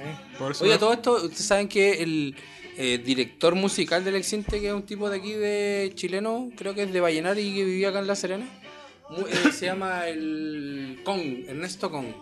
Ni idea. Es un productor, sí, y buen guitarrista, excelente. Y él, él es, Buena papita. él es amigo de los Magnolia y de hecho él ha sido el que los ha llevado cuando tocaron en México. Él los llevó. Se llama Pedazo papita, o- Ernesto Kong y es, es el director mu- musical de Alex Sintek. De aquí de Vallenar el hombre, buen guitarrista. Chino Kong, así lo Oye, hablando así como productores nacionales, y este compadre que el hijo de Coco Stambuk, no. el hijo de Gatica, o sea, el sobrino de Gatica, Humberto Gatica, Me pillaste, me pillaste. ¿Quién sería? que es un weón así como que vive en Estados Unidos, hace super pro, ¿Puede que ser? estuvo hasta de jurado en Viña, Ahí me pillaste. así como que dentro de Yo con el que quedé loco cuando fui fue, fue de estos músicos como chilenos fue con Unfinished Plan de eh, Alain Johannes. No cachaba yo el, el nivel de, De influencia. de influencia y con los que el nivel de músicos que eran amigos de él y se relacionaban. Yo qué loco, porque oye, yo escuchaba, siempre escuché ese mito y yo lo escuchaba mal, ¿ah? ¿tú sabes cómo se trajiva esa información? que a Flea le había enseñado Peter Rock a tocar bajo. Esa yo fue la que la escuché una vez, po. No, y pero decía, imposible. Y era en realidad, po, era el sobrino de Peter Rock que era Sí, Alain, po. Y Peter, Peter Rock le llevó un montón de instrumentos a la N cuando vivía Sí, en po, Estados cuando Unidos. era chico, para que tocara.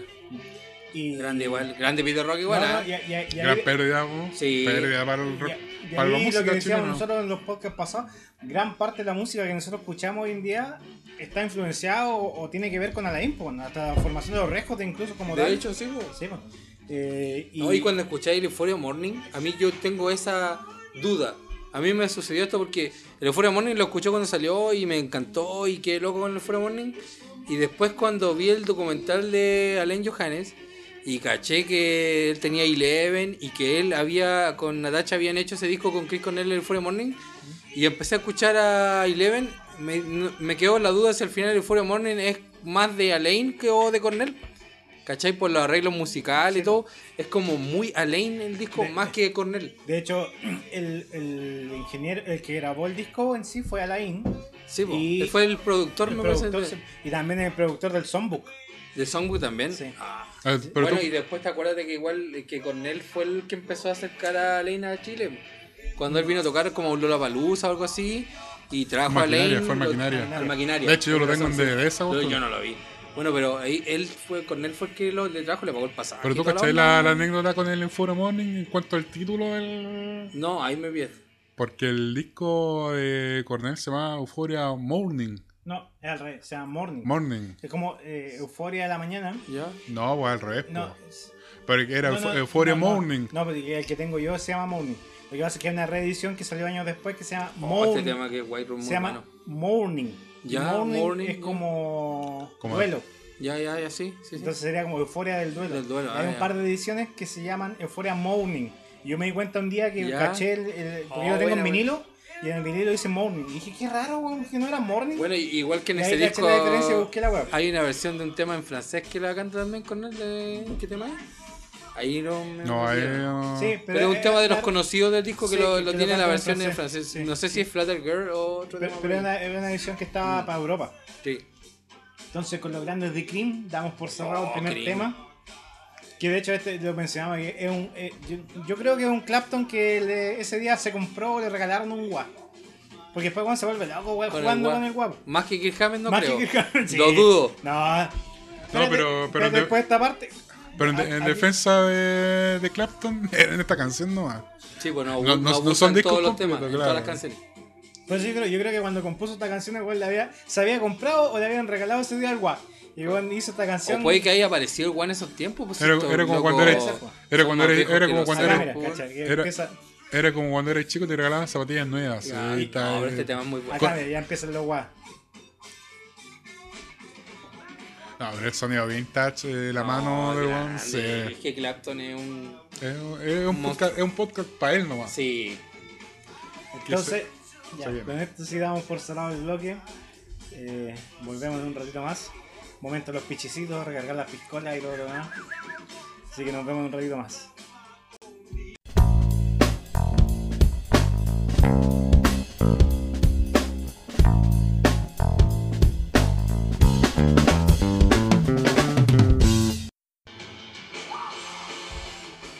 Bueno, estamos de vuelta con el segundo bloque. Después de los pichicitos, aprovechamos de comer un poquito para que no nos piden tanto las piscolas. Y vamos con el segundo tema que es Y los choripanes, ¿eh? Y choripán. Están muy buenos. música de. o ma- más que música de películas, porque hablamos de algo parecido. Películas de rock y eh, documentales y cosas varias del mundo del rock. and roll. El rock y la televisión. Claro. Y está sonando Stable, Stay Love and Trust de Pearl Jam, que pertenece al soundtrack de la película Singles. Que. Lucho, ¿qué opinas tú de Singles? Opino que para cualquier amante del grunge es un must, como se dice en los gringos. es- Tenéis que verla. O sea, en sí la película es mala, o sea, Eh, sí, es una típica película comedia Mamona, romántica mamona, gringa, sí. mala. En realidad es mala. Es mala, sí. Pero eh, lo, lo bueno que tiene la película, por decirlo para, para nosotros los rockeros, son las apariciones de... el soundtrack es bacán. El soundtrack, una es la raja La y las apariciones. sí. Las apariciones y, el papel de Matt Dillon, de Matt Dillon eh, igual me gusta porque parece un loco grunge, el loco. Eh, Y las apariciones de Pearl Jam, eh, Y sale Alice in Chain, Chains y sale Chris. Cornell, y Chris Cornell Sound- también sale sale. Soundgarden. Eso es lo, para mí lo más notable Y tiene yo- la película. yo porque Y ahí- es grabada en Seattle. Sí, pues también. no, y ahí, ¿cómo se llama este buen? Eh, Stanley estaba, pero en Ford. Porque de hecho sale cantando Loco, en vivo. Stanley, ¿cachai? Este como el power con el que sale cantando Y ahí. sale cantando en vivo y suena- Cornell suena también. ¿ah? Sí, también. Chris Cornell sale en su, en su momento, En su pico, más los dos, power los de salen así, bacán. Eso es lo más notable de la película. Sí, la, la trama de la película es una basura. Yo me voy a tirar una papita, yo me voy a tirar una papita de, de esta canción que está sonando. Porque esta canción, hasta el Review Mirror, que es el compilado de Pearl Jam, no existía en ningún disco de forma oficial, salvo en el disco de singles, Singles. que es la única versión de estudio que salió. Y bueno, y la del Unplugged que lo tocaron, pero que en el Unplugged sale En versión Unplugged. tocan Unplugged, sí, sí, sí. Pero la única versión así con en esto, eh, Eh. en singles, que cuando la mina va al bar suena así como de fondo. Claro, Cuando, claro. cuando le dice Bueno. al principio que se va a casar con el español y la weá, la misma hora. Bueno, para los que no han visto la película, es una película como del 92, por ahí. Pero véanla por las apariciones. Si son, Sí. si son fanáticos de Grunge, no pueden no haber visto esa película. Otra Eso es todo película. lo que hay, mucho que hay que decir de Singles, porque de, No mar, de rockera tiene bien poco. No, aguante, ¿cómo se llama la banda, weón? Citizen Dix. Era Sí, la banda de Matt Dillon. Sí. Eh, no, ¿y cómo, ¿Te acuerdas de tu mi amor? ¿Cómo se llamaba la, la canción? Una weá de. Como, tenía él. Eh, Touch Me I'm a Dick, una weá así. una weá súper Oye, buena. ojo que aquí está presente la polola del Chuco, no, no, no dice mi amor a nosotros. No, no, hay que No, no aclararlo. somos ah, que aclararlo. Eh, weón, sí, en todo caso, muy, muy punto. Es que sí, aclarémoslo porque como recién nos te tiraste la declaración de Chester que era eh, el amor de Cornell. No, no, Aclaremos al tiro. Sí. Eh, películas de rock clásico, o sea, escuelas de rock. po. Yo creo que Escuela de Rock es una de las mejores películas que tienen que ver con el rock. Y yo creo que dentro de eso le dio la antesala a Jack Black para que se pudiese jugar el proyecto y hacer Teenage D. Sí, sí. Que también es Era- tremenda película de rock. weón. También, pero más bizarra, por decirlo así. Es que el- los weones tenían su visión del disco y en Sí. fondo es como un disco conceptual hecho película. Exactamente. es- bueno, y siguiendo esa misma línea como lo fue de The Wall, weón. Que, También. que The Wall es una película de rock que... Sí, sí, sí. Conceptual también con, el- conceptual con la también música. con- Pero, ¿tú cachai que ese disco no iba a ser de Pink Floyd? ¿No? No. Ese disco lo había hecho Waters y que los weones tenían como un contrato, Oh, bueno. tenían como un contrato que, que cumplir y no tenía El tan... Waters lo dijo, ya, de- hagámoslo de Pink Floyd. Hagamos de Pink Floyd, pero Waters lo tenía hecho como... Como para él. Como para él, sí. Y de hecho, ahí habían echado a Richard Wright y, ¿Y como que lo, tecladita? Sí. sí. y lo contrataron como, Como músico. Como sesionista, Como no. sesionista, No sí. como parte de la No banda. como parte de la banda. Ya, Ya ya ahí estaba, ya, estaba- mataste ahí. Ahí las está-. Ya estaba quebrado. Bueno. eh, Puta, y Cannibal Corpse, cuando apareció en Ace Ventura. Ah, sí. también, pues, sí, ¿verdad? Sí, Sí. Bueno, los Rejos también tienen varias ap- apariciones en películas. pues, Puta, mención honrosa a los Simpsons. O sea, no, No, son- pero no- es película, pero han aparecido Pero un montón de. Aerosmith, Metallica, R.E.M.. R.E.M. eh, Pero- el campamento, cuando está Lenny Kravitz. Claro, el campamento de los Rolling Stones. Oye, Lenny Kravitz también otro ya que se ha tirado al lado de la actuación, ¿eh? ¿Tú cachai que.? Y la hija de Lenny ya es famosa se- actriz. se- la, la cinegrita. ¿Ah? La cinegrita. ¿Cómo, cómo Que dicen que hace la sirenita. Así negrita. Bueno, la, la hija de Lenny Kravitz ya tiene ya actriz formal, ¿eh? Eh. Salía en, la, en los X-Men. No, pero lo que ¿Cuál es? Es la que volaba como mariposa. Se llama Zoe Kravitz. Soy Kravitz. El. Papita. Y él sale en la de los Juegos del Hambre, sale Lenny. Pero di- Sí, dice- dicen que dicen que el, el- la intro de Sweet Child of Mine la, la compuso Lenny Kravitz. ami- ser. es amigo con Slash. Eh, Es que en ese Eran disco, como compañeros de eh, colegio. Eran, eh, eran compañeros de la media, exactamente. Y se conocían de ese tiempo. Y pero no tampoco eran como muy cercanos. Claro, pero, dicen de que como la, la intro de of Mine la había inventado Lenny Kravitz. De hecho, hay, hay solos de Slash en el disco de Lenny Kravitz, en el Always on the Run, creo que en ese tema sale soleando Slash. Otra película de rock que hemos mencionado hasta el cansancio, Rockstar. Mortal. Grande. claro, como dijo el chico, la hemos mencionado, yo creo en casi todos los podcasts, Es que pero ¿quién no a Rockstar de la- del rock? pero insisto, véanla. Es tremenda película. Es que no solo, mira, no solo vamos a la historia de, de, de- de Tim Ripper Owens, de que fue como el vocalista que lo pillaron como prácticamente por YouTube o por VHS, que en ese tiempo pillaron unos videos del loco y lo llamaron. Que la historia después se repitió con y Johnny. le po. repitió sí, con el, con el, el filipino, ¿cómo se llama? ¿Cómo se llama el vocalista? Arnel Pineda. Arnel Pineda. Pineda. Se repitió lo mismo, pues. eh, Neil Sean lo pilló por videos de YouTube y lo llamaron. Y igual que en la película, primero cuando llamaban a Arnel Pineda, hola, somos de Journey. Ya, sí, ya, chavo, me están weando. Claro. Así era. Y Así se repite la misma historia. pero, Ah. pero a ese loco se la pusieron pesada, po. A mí me pasó Sí, cuando me llamaron para reemplazar por no, mataron. que- ¿Y, ¿Y tú cachaste que acá en Chile lo penquearon? Sí, porque igual se, se Porque puso. saltaba mucho. Se puso demasiado eufórico y casi se desmaya, weón. Porque era muy eufórico, ¿no? Y porque se movía mucho. Y para Journey eso no era el vocalista que necesitaban. El productor, así que se- fue la primera actuación En vivo, formal en Sí. vivo de Ernest Pineda. Y de hecho fue un inmenso concierto. Yo lo vi, en- Sí, sí, lamentablemente no lo pude ver en vivo, pero lo vi por eh, la televisión chilena. Y fue el inmenso show de Ernest Pineda, cantó espectacular. Y el loco sale feliz y en el documental se ve que el productor lo agarra, venga para acá. Este para que se van a saltar tanto y lo retaron, pues, tío. Mala onda. Pero bueno, el hombre eh, demuestra que canta un kilo y por eso está ahí todavía. DJ Box nos pone una canción emblemática del rock en películas. De Terminator, Terminator 2. Aquí es a la inversa, porque aquí eh, Schwarzenegger sale en el video de Guns N' Roses. Sí, sale en el videoclip de este tema. Claro, que, tiene muchas escenas de la película y como ¿Ves? que. Y él va con un ramo de rosa y lleva ahí el, el, claro. la recortada. Y estaba fuera como del, concierto y escanea a Axel, Slash y todo lo pone. Es buena. Y es un, aparte es un tema. Sí, es un buen tema. Yo debo reconocer cuando, cuando vi a los Guns en el Estadio Nacional en el Not This Lifetime que, que a todo esto tú cachai. Cuando tocó de Cubo igual. No, ese, ese. fue después. Ah, ya, ya. El primero, y yo fui a ese. Eh, tocaron esta canción, yo me volví loco, no me lo esperaba. Pero ¿sabes qué? Ahí te, te voy a tirar una. Eh, puta, se me fue la. la- Oh, pero ¿cómo? ¿La de Guns? ¿Cuál? Era respecto a. ¿La película? No olvidemos que estamos hablando de tema Sí, sí, película. sí, porque es que, que me, me metiste al, al Santiago Rock City y me fui a otra bola. No, ¿qué pasó? Eh, No, no, no, a la droga, chiquillos. No, no, es, no son las piscolas que están en unos vasos No, son- de medio litro. son Cor- la piscola. El, corona- el coronavirus, capaz. Eh, COVID-19 afecta la memoria. no, se me fue, weón, se me fue importa. completamente. Bueno, Después me voy a acordar. bueno, hay que destacar que este tema de los Guns es brutal. Y la película es brutal también. El Terminator 2 eh, ¿Qué película más taquillera que es? Esa, es, que esa es la palabra, po. Y que no puede, no podía decir otra palabra, otro concepto. Es taquillera. Taquillera, pues, loco. Tenía onda. Número uno, número uno, número uno, número Ah, uno. con Jorge Edo. claro. Cuando sacó la chucha en, En la moto. sí, en la moto.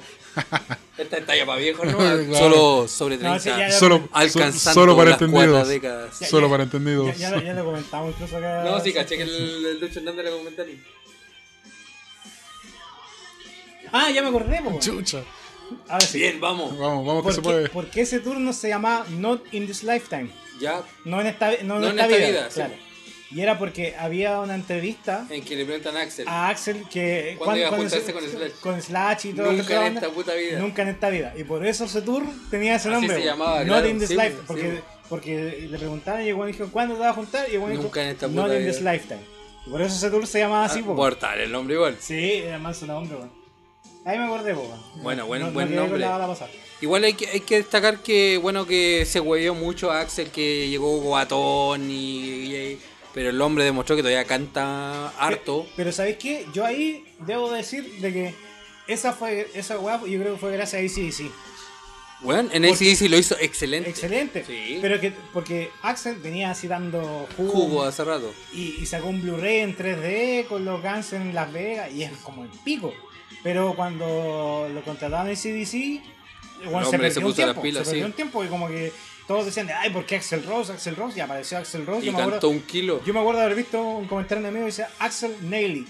Así como Axel, Mm. le- Los gringos dicen eso cuando la, la hizo, la, La hizo, hizo, bien. claro. Sí, po. Y, y vi esa weá y vi el video dije, y lo escuché y dije, loco, bueno, está haciendo la pega pero formidable. Yo creo que ahí fue pega de ACDC que le dijeron, ya, bueno, nosotros te contratamos, pero vos te ponés las pilas. Sí. Y debe haber- debe haber Chántate y ya se la pega claro. bien. Y ahí Juan volvió y volvió con todo. Y ahí, po. y ahí te pensé que para pa Warner Rockstar como Axel, hay, tiene, hay ídolos que lo, que el weón lo, lo mandan. pues, o sea, tú puedes decir quién, le va a decir alguien algo a Axel, Axel. ACDC, pues. Y yo- yo creo que también va Angus por un Young tema le de, puede decir, de- po. de- de una mezcla de vejez y madurez. ¿cachai? Yo creo que yo creo que si Axel ahora volviendo atrás, eh, viendo lo pendejo que fue en su tiempo cuando los Guns se separaron, yo creo que a lo mejor hasta hubiese actuado diferente porque el buen era muy divo y era muy rockstar y yo creo que eso choreó hasta, hasta Slash y hasta los demás porque al final cuando los Guns se separan y después, por ejemplo, Slash arma de nuevo la banda antes de Velvet Revolver incluso. El loco eran los mismos Guns sin Axel, ¿cachai? Claro, exactamente. Porque el weón era demasiado pedante, entonces...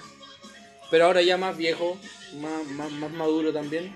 El loco tuvo la suficiente, yo creo, así como Y Overdrive está más viejo, está más, también para decir, y ah, también necesitaba plata también. y una Oye, gira con los Guns. Y Overdrive, está más viejo, está más maduro, Overdrive, ¿no? Sí. Pero en todo caso hay que destacar que el, el- la pega que hizo con ACDC es bueno, Sí. bien, bien, bien. Es que, a, es que a quién otro pondría en vez de Axel. No, no hay, po, por la Deben haber, po, pero no con el, no con la... Espérate. Eh, Nosotros vamos a comentar algo que nosotros llamamos el efecto podcast. Sí. ¿Ya? Eh, y que nos pasa, con- de hecho, cuando nosotros... Nos vamos en la volada, no, weón. la, la idea del podcast partió hace mucho tiempo. Y nosotros dijimos, no, conversábamos muchas cosas con muchos amigos, y quizás lo comentamos en algún momento. Pero nosotros decíamos una weá de, de, de alguna banda y después al día o los dos días llegaban las salían noticias. Salían Ah. noticias de las bandas que hablamos. Y de repente hablamos weas así como súper random, así como. Ya. como. Hablábamos cosas así como, no sé, Beastie Boys. Y a los dos días, si Beastie Boys relanza el disco en vinilo, celebrando tantos años. Y nos pasaba mucho. Entonces nosotros- nosotros dijimos en algún momento, no, bueno, alguien nos está escuchando. Entonces justo ahora me manda un mensaje mi amigo hablando de, de, de Vultures. Ya, ya, ya. Que lo hablamos un ratito. Sí, sí. Cuando no tenía idea de que estamos hablando de esta Ya. y que lo mencionamos. Pues digo, Claro, bueno, porque, porque expliquemos que esto se está grabando, pero se va a subir en un rato más. Sí, pues. No, no, no es está en directo. Claro, no está en directo. Pero te- buena, buena que ella Este- se... Esta persona no sabe de lo que ya, ya hablamos de esto, de lo que está.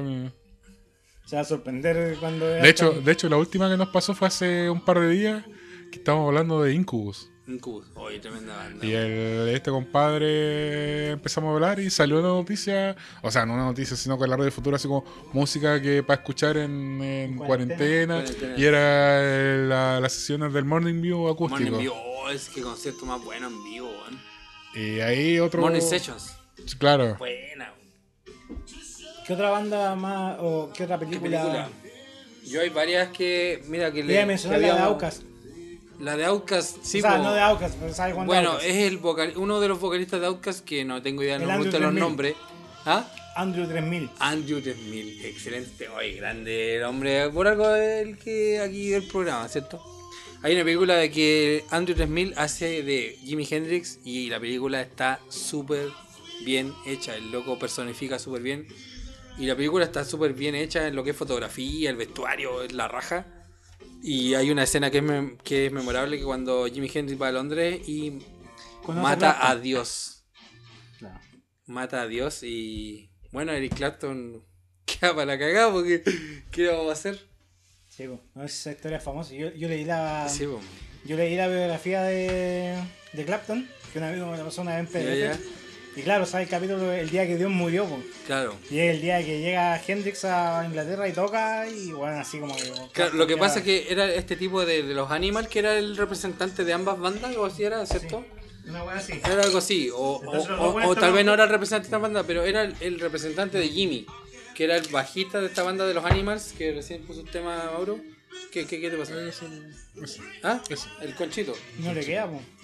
Eso te iba a decir yo. Que para mí es suficiente.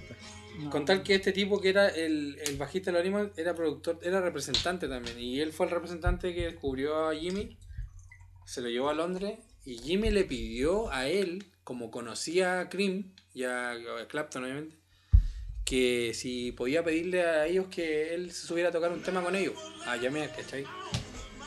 Y ahí en esa película se ve cuando Jimmy se sube y tocan un tema y Jimmy toca tan brutal que, Jimmy- que Clapton no le queda más que desenchufar la guitarra, bajarse, se va al camarín.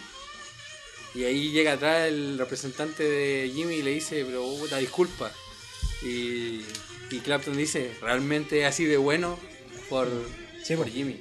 No, sí, de hecho, lo que tú me decís, yo, yo lo leí en el libro y, Sí, y es la biografía de Clapton, así que supongo que debe Que ser fue tal cual. verdad. Claro. Fue cierto, probablemente. Eh,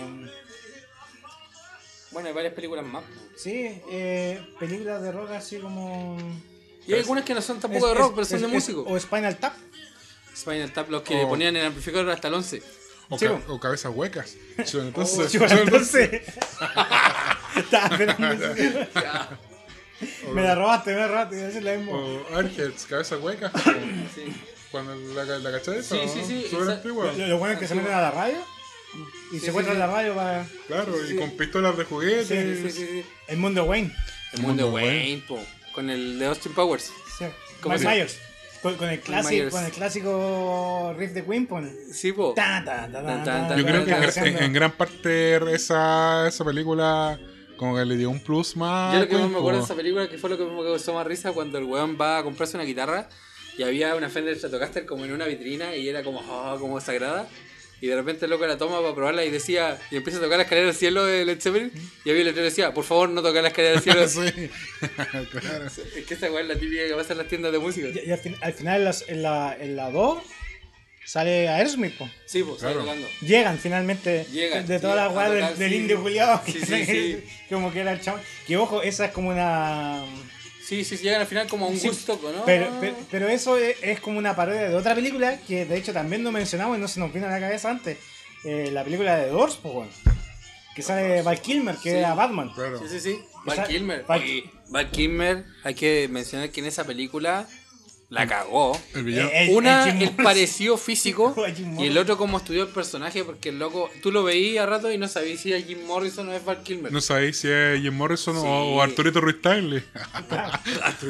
claro. Sí, pues, no, de no, hecho, esa está- película está- es muy buena. es muy buena Val de Kilmer se la jugó en esa película. Y. Bueno, ¿Y vieron- hablando de eso, la nefasta, weón. La nefasta. ¿Cuál? Bohemian Rhapsody. Nefasta porque, Es muy mala, weón. Bueno, eso es discutible. Yo No, yo o no sea, la encontré tan mala. Co- co- como. Como, bibliográfica, Sí. eh, sí, sí, Es pero como una historia O buena. sea, sí, pasa piola, pero es que, weón, por ejemplo, los weones están a punto de agarrarse con neta, ya lo mencionamos weón Sí. en un podcast. Están a punto de agarrarse con neta y weón empieza a tocar el bajo de la nave de Bombard de Dust y con eso Y ya. todo se el arregla problema. todo bonito. Ah, Hoy sí, me Sí. gusta eso, ya toquemos. Ah, sí. Esa weón no pasa, No, weón, es, no es pasa. que, bueno, hay que- bueno lo- los tipos, lo, que blanquear un poco la lo que hicieron en de- la película también mencionan que la película no es 100% biográfica, o sea... y, y yo mencioné también porque, por ejemplo, Freddie Mercury no sabía que tenía SIDA cuando hizo el Live Aid. Exacto, sí. Entonces, toda esa Sí, eso es fantástico que él les dice Sí. antes, que tiene y todo eso. Sí. Pero lo que yo rescato más de esa película es lo bien hecha que está en el sentido de lo que es la producción, no de- del vestuario y de lo parecido físico que de los actores que buscaron. Sí, Porque realmente el que se roba la película en que es igual igual es el que hace al bajista sí. y el que hace a Brian May lo seguiría. Sí. Se parecen mucho, Mucho. mucho. Y, eh, todo Y en ese sentido está bien hecha. Y lo otro que cuando muestran eh, el live aid, puta, es como ver cómo lo hicieron, la cagó. Sí. El... Puta, Rocketman me gustó a mí, a pesar, Sí, que, a pesar de que a mí no me La gustan los musicales. Elton John yo no la he visto porque, por eso he hecho, porque es musical. Pero es que no es tan- me gustan los musicales. No es tan mala, weón. No es tan mala, weón. Debe es ser bueno. Es buena. A mí me gusta Elton Elton John, de hecho tengo el, tengo varios vinilos, pero no, Rocketman es Oye, buena, Elton weón. John es un monstruo. De hecho, eh, tirándonos a Elton John, han visto, el- eh, bueno, deben conocer el cover ¿Te querés tirar a que. Elton Tirando. John? eh. No, por el cover que hace el argentino Aznar de Aznar. Elton John, la Sí, versión pues, en español. eh, Sí, pues. ya no hay forma de pedir perdón. No hay forma de pedir perdón, le sale muy bien. Que a todo esto tú caché que se la escribió, o sea, la, la compuso para la pareja, ¿Sí? No, no, no. para no decir el poniente. Pa'l perno. Bueno, Elton John, o Sí, Aznar. no, no. Aznar. Sí, le hizo la versión a la pareja que estaban peleados. Ah, ya. Cachaba, Ya lo, que, de cachaba lo decía la, la versión de Elton John y inglés, la claro. claro. Eh, Puta, yo tengo una ex que le gustaba esa canción. yo, yo tengo Es una pa- bueno el tema. Pero la, la de Aznar, sí. Yo tengo una papita respecto a eso. El que hace a Rocketman. El actor que ese que hace sale en la película de espía antes. Sí, sí lo cacho. Tiger Egerton. Sí, que, buen que actor. sale en. También En la de Kingsman. La que se llaman whisky, tequila, Sí, es buena esa es- esa wea Sale Chiran. Sí, No, también. Sí. Pero es el, el loco que. sa- Bueno, Chiran sale en muchas webs. Mm. Eh, el loco que sale en. El loco que hace Elton ¿Qué John, sí? Hay una película mono animado que se llama Sing. ¿Ya? Que es de unos animales que hacen como un musical. Sí, que cantan, es súper bueno. Y La sale un al cine, sí. ya. Chanchito, cantaba unos que bailaban. El ya. gorila que canta ¿Sí? Still Standing de, Elton John es el mismo actor. po. Ah, buena. Entonces yo creo que los productores escucharon al weón cantar y dijeron, ya, este weón Canta puede parecido a Elton John. Canta parecido, puede, puede hacerlo. Que de hecho sale mucho, sale weón de padre familia, el ratón, Sí, el que canta de Seth MacFarlane, que hace a Ted. Y de hecho, me parece que en. Kingsman también sale Elton John que lo secuestran. Sí, pues. Sí. Sí. también. Yo creo que toda esa weá fue un Claro. preámbulo para. Sí, po. yo creo que toda esa fue todo un yo creo que más pa- que nada hubo buena onda también del John con el actor Sí, y algo por ahí hubo. Tú podías ser- pero de hecho, después cuando Juan se empieza a pelar, porque Juan no es pelado, po, pero se po, empieza a pelar sí, para parecerse a Elton Sí, John, igual Elton John. la, la logra. po. Sí. Aunque ahora Elton John tiene pelo, sí. po. Mágicamente. sintético. Pasto sintético. Oh, la tecnología hoy en día da para mucho. Saludos al pasto sintético, que es un amigo de nosotros que, que nos conoce. No, cachaste al tiro. Oh, ¿Qué por ahí nomás? un empresario local, saludos. Muy conocido en el rubro. Que de un día para otro estaba sin pelo y llegó con pelo. La magia del cine. Ah, pero No, pero- acá estamos, los tres que puede, estamos puede. viendo a Pelequén rápidamente, así que no vamos a huear a no, nadie. sí. No, si la- lo, lo weamos porque podemos hacerlo. pues, Como que yo dije, no, Sí, para un pues culiao, sí, yo- puesto sintético. Yo puedo decirlo, con, puedo, sí. decir- puedo decirlo con orgullo. Bueno, Sí, y- sí, pero sí, yo sí. tengo pelo en el hombro. pues. Por ejemplo, yo tengo pelo en el pecho todavía en la guata. Como decía Coco Logrante, sale pelo donde no quería. No, pe- pe- pero el y se te va donde querés que esté. Pero el loco se sacrificaba en sentido. Igual Sí. estaba bien hecho. Rocketman es una buena Ahí película. está el nombre del grupo, los película. sintéticos, el nombre del capítulo. Claro. Pasto sintético, Fit Lucho. Oye, a todo esto, porque una vez, alguna vez viajando así como en el avión, vi la por enésima vez la de Queen, porque estaba ahí, ya yo ya la había visto en el cine, la había visto descargada ya, y ya yo me dio paja volver a verla, y estaba el documental de Whitney Houston, y lo recomiendo, véanlo, porque Whitney Houston, para ser una cantante pop, era una rockera de todo y lomo. No, y la voz que tenía, weón. Primero como diva de la voz, que cantaba espectacular. Y lo otro, la vida que tuvo ella, porque ah, fue lanzadita de siempre. Sí. Así que ojo con eso, que era eh, Whitney Houston era rockera en el sentido de, de cómo vivía. Eh, película de rock, The Dirt, po, The Dirt de la de Motley. A mí no Sí. me gustó mucho. Puta, a mí sí, porque Sí. son honestos los buenos. O sea, está Es basado que en el libro. está muy fiel a, la- a la- a la- a al lo que fue Motley en realidad, sí. Está fiel al libro y, o sea, igual hay como cosas. De hecho, salió como un productor de Ozzy en Sí. contra de la weá y decir, no, si cuando jaló hormiga, jaló una araña. Lo que a mí no me gusta esa película, ¿sabes qué? Es que la encuentro que como que. Porque es de Netflix, creo. Que fue como igual de bajo presupuesto comparado con Rhapsody Bohemia, que aunque que- no se parezca a, Queen- a Es- mucho es- a la es biografía. Ahí, tienes- ahí tienes que ponerle el peso sí, de la lucas. también, por eso digo, pero me hubiese gustado haber visto más producción. Porque, Oye, de guante box, porque- está pero un balazo. Es que, es que Oh, igual. Es es que igual. que Motley Crue es una banda muy brutal. Es De que- hecho, Metallica, ¿saben esa cuando Metallica quiso sonar como Motley Crue? ¿No? Le dijo al productor cuando antes a Bob Rock, le dijo, ¿sabéis qué? Nos fueron a ver a con Motley Crue, nosotros que el siguiente disco queremos sonar así como Motley Crue, porque Motley Crue sonaba, sonaba brutal. Oye, a todo esto, nosotros estamos listos para hacer el cosplay de, de Vince. Hoy en día. Vince Snail. Claro. Como, está, Snail. como está hoy en día, Sí. yo si tengo el físico de Vince Snail. es como la, como la weá que decía. Eh, Vamos. Tú puedes decir que tienes el físico de. ¿Cómo se llama? ¿Qué hace Batman? Eh, ¿Cuál de todos? Christian Bale. Ah, Chris Bale. Pues tengo el Oye, Chris Bale, buen actor. No, sí, tengo el físico de Christian Bale. Pero no decir en cuál película. El maquinista. No, pero la, la que sale que es como. Eh, que es gordo, que es que el- sale gordo y la del oro. Sí. La del oro. Sí. Es buena esa Pues película. digo, el secreto Chris Bale ha tengo el físico de Christian Bale, pues. No, No, y- no decir en cuál película. ¿Cuál película? no, como no en digo- American Psycho. Es como yo digo, yo estoy, el- estoy para el cosplay de, de Thor. po. Thor, claro, cuando comía Pero, pizza. pero claro, de la Thor última. claro. No, pero sí. Oye, yo tengo un amigo, saludo a Pintor Juan de Máquinas de Guerra, Lalito. Oye, Pintor Juan no Lalito, no fiel, fiel oyente de Sí, no harto. Y él, Sí. eh, él, oye, me rayó la papa con The Dirt. Oye, weón, la película Motley Crue que es buena. Y yo le decía, ah, la weón. le dejamos la invitación hecha a Pintor Juan, güey. Sí, tiene que venir el hombre. Él, él le encantó The Dirt, la amó. Y de hecho, puta, decía. Es que, ¿Sabes qué? Yo creo que la gran reflexión de Dirt es que los buenos dicen, mira, nosotros weamos lo que teníamos que wear, dejamos la zorra, nos mandamos los cagazos que teníamos Sí. que dejar así es la vida del rock and roll, Sí, po. pero aprendimos de esto y sobrevivimos, po. Así es. Los buenos son honestos en decir, bueno, nosotros la cagamos y la cagamos heavy. Pero logramos salir adelante, bueno. Pero no así Bohemian Rhapsody. Bohemian Rhapsody, como que todos los condoros los, los maquillan para que se vean más bonitos. Puede ser. Sí, puede ¿cachai? ser. Y yo por- eso fue Sí. lo que a mí me molestó. Pero igual yo encuentro que la Rapsodia muestran claramente esa ruptura que hubo de Freddy cuando el loco, como que él era el centro de todo, ¿cachai? Y que los productores se lo querían llevar a él. Y Puta, es que en el- incluso, en ¿cachaste? cuando, así fue, po. cuando sí, pues sí fue así. pues. Y cuando así, incluso po. Freddy se lo llevaron, le dijeron, le buscaron a los mejores sesionistas del mundo. Y no funcionó, ¿cachai? Porque ahí es donde va también lo de la química de una banda que Sí, es la, Pucha, pero- ¿cachai? la pero- conexión con los otros músicos. Pero ahí, puta, después la carrera de Freddy, los discos, el disco solista, o Eh, los discos no sé cuántos sacó. ahí nomás, No, ahí nomás. Pues, sí. Sí, claro. la más rescatable. Sí, Sí, sí. sí, que la de hecho gua- lo mencionamos en el capítulo One Hit Wonder Sí, con sí, el manzana. Sí, Sí, lo- sí, la weá igual es, es Queen, po, ¿no? O sea, como Queen funciona, po. Bueno, pero hay, hay más películas que no son necesariamente como de basadas en historias de banda que también son buenas. De- de Detroit música. Rock City. Por ejemplo. Es buena, Sí, es entretenida buena esa la película, película, sí. entretenida, me cagué la risa. Sí, O esa, una que yo que vi que se llama Begin Again, que sale la flaquita que se llama Kira Knightley, la de los la. Piratas del Caribe, en que ella sale como que es una mina que tiene el corazón roto por Adam Levine, de nuevo que lo mencionamos en este programa. Y que al Hay- final él es el Hay, popular. hay- hay una fijación con ese Ah, compadre. ¿eh? oye, es que es Sí. muy- es que, de otro oye, nombre. es Amor que- por Adam Levine. Claro. Es que Adam es muy mino. A lo mejor hay un póster por ahí Es que arriba de Adam- la es que pieza. Adam Levine es muy mino. A lo mejor hay un póster arriba del Oye, respaldo de la cama. Por ahí tengo un- unos CDs de Maroon 5, Vos, perdón. vos tenías un póster de Richie Kotzen pegado en tu Ah, mesa. yo también. Yo también. Yo también, tengo. yo también tengo. No, lo niego, no lo niego. Richie, grande Richie Kotzen. Y la polera firmada. Pues después vamos a hacer un capítulo dedicado solo a Richie Kotzen porque hay mucho que hablar de Richie Kotzen. Eh, Increíble que sí.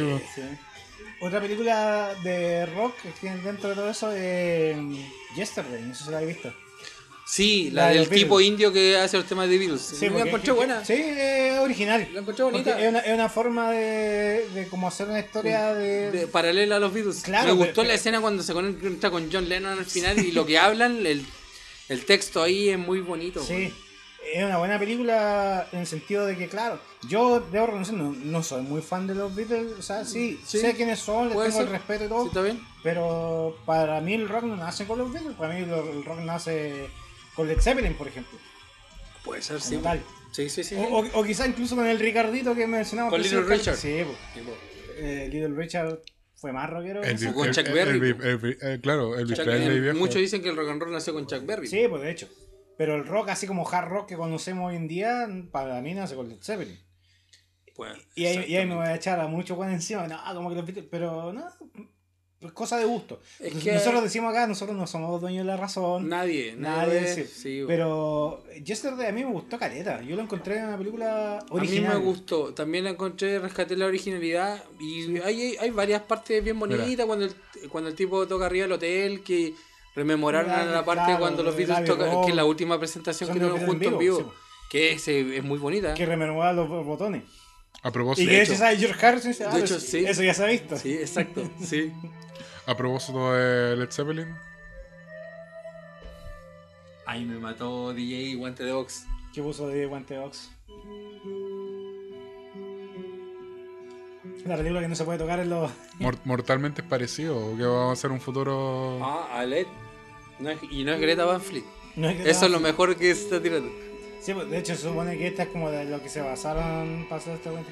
De hecho, ellos, ellos rotaron, no recuerdo el nombre de la banda, si sé que, que pusiste, pero que ellos hicieron tour juntos y los locos tocaban esta canción y se supone que de aquí nace este Way to Heaven.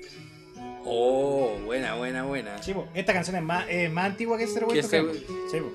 y, y por eso nosotros mencionábamos en algún momento que decían que Jimmy Page era el gran ladrón del blues.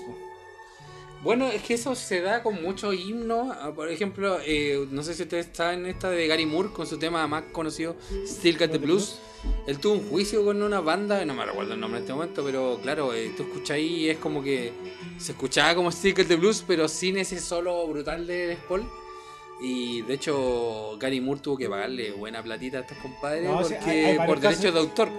Lo tenemos en el tintero como un tema para el podcast, Sí, así es, debe- es mortalmente debe dar pa' parecido. mucho, Sí, sí. es mortalmente parecido. Eh, Y bueno, ahora que estoy escuchando el tema, no deja de parecerse a la eh, igual, del cielo. bueno, sí, ¿ah? igual. No, sí, no, no recuerdo el nombre de la banda, pero sí cachaba ese caso. Eh, Spirit. Eh, Spirit. mencionaste recién el documental de, de Whitney Houston. Winnie Houston, Y dentro del documental igual el de... ¿Cómo se llama el one de Crossroad? Y, eh, Robert Eh, Johnson. Robert Johnson. Robert Ah, Johnson. el que tuvo un pacto con el Oye, diablo. oye, a todo esto. Es bueno. Crossroad, eh, la película. Con Steve Vai. Con Steve Vai. Y. ¿Cómo se llama? ¿Cómo se llama el italiano el que hace cara de Kid? Eh, Ayúdame, por favor. Eh, Macho. Ralph. Ralph Macchio. Macchio. Sí, Ralph Macchio. Macchio, Sí, Macchio. oye, qué buena, qué película más buena. Eh, Oye, el otro día hablando, hablando de Robert Johnson, an- antes que se me vaya esta papita. se me va a ir a mí. El otro día, el otro día tengo que dar gracias a las personas que me regalaron eso, pero tuve acceso a un webinar que es como un seminario online con Steve Vai. Oh, monta. Y claro, estaba en la conferencia, varios güeyes, y estaba yo ahí con Steve Vai. Ya. Y está Steve Vai también ahí dentro No, de la pues sí, él, conferencia. él estaba dando la conferencia. Y tú estás ahí, de Ah, los que de- estás de- de escuchando. oyentes, sí. Y le voy a hacer preguntas, weón. La raja. Y de- dentro de eso, en un rato, el, un compadre le preguntó respecto de Crossroad y cómo había sido, su, había sido su incursión en el cine. Y el loco contó la historia y decía que ya, él grabó todo lo. Le habían dicho Porque ya. todo eso solo todo- lo hacen los dos, po. Los dos, sí. Sí. Y decía, esta escena así, esta escena acá, acá, acá. Y el loco había hecho una, un solo de una escena, puntualmente. Manso tema. de mazo. El temazo. Tema- temas cachondos se va a dar para otro capítulo, ¿ah? de De ahí vamos a ir por el, el otro capítulo, temas cachondos. Sí. De hecho, lo vamos a hacer en boxer. Oh, sí. ya ahí, ¿qué pasó con Steve? Eh. Y el loco mencionaba, porque hizo, hizo toda la weá, hizo la versión y todo. Y que al final de. Hicieron como una, una exhibición de prueba. Y la película era muy larga. Oh, tengo que cortar. Exacto. Y la weá es que no sé, esa exhibición de prueba, que era como la exhibición de prueba final, fue por decirte un viernes.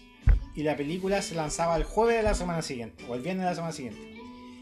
Y dijeron, tenéis que hacer toda la nuevo.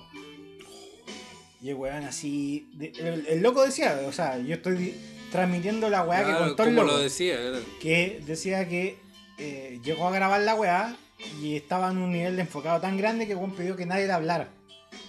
Y weón decía, no era una cosa de ser divo, Pedante, claro. de ser Era pedante. para concentrarse. Claro, decía, weón, estaba tan enfocado y tenía que hacer tanta pega en tan poco tiempo que yo pedía que nadie me hablara. Na- bueno, nadie me hablara. Yo entraba al estudio y grababa y grababa, grababa, grababa, weá. Y veía la escena y hacía la weá. Y, y trataba de hacer que la weá congeniara lo mejor posible. Y finalmente termina la weá, la pega.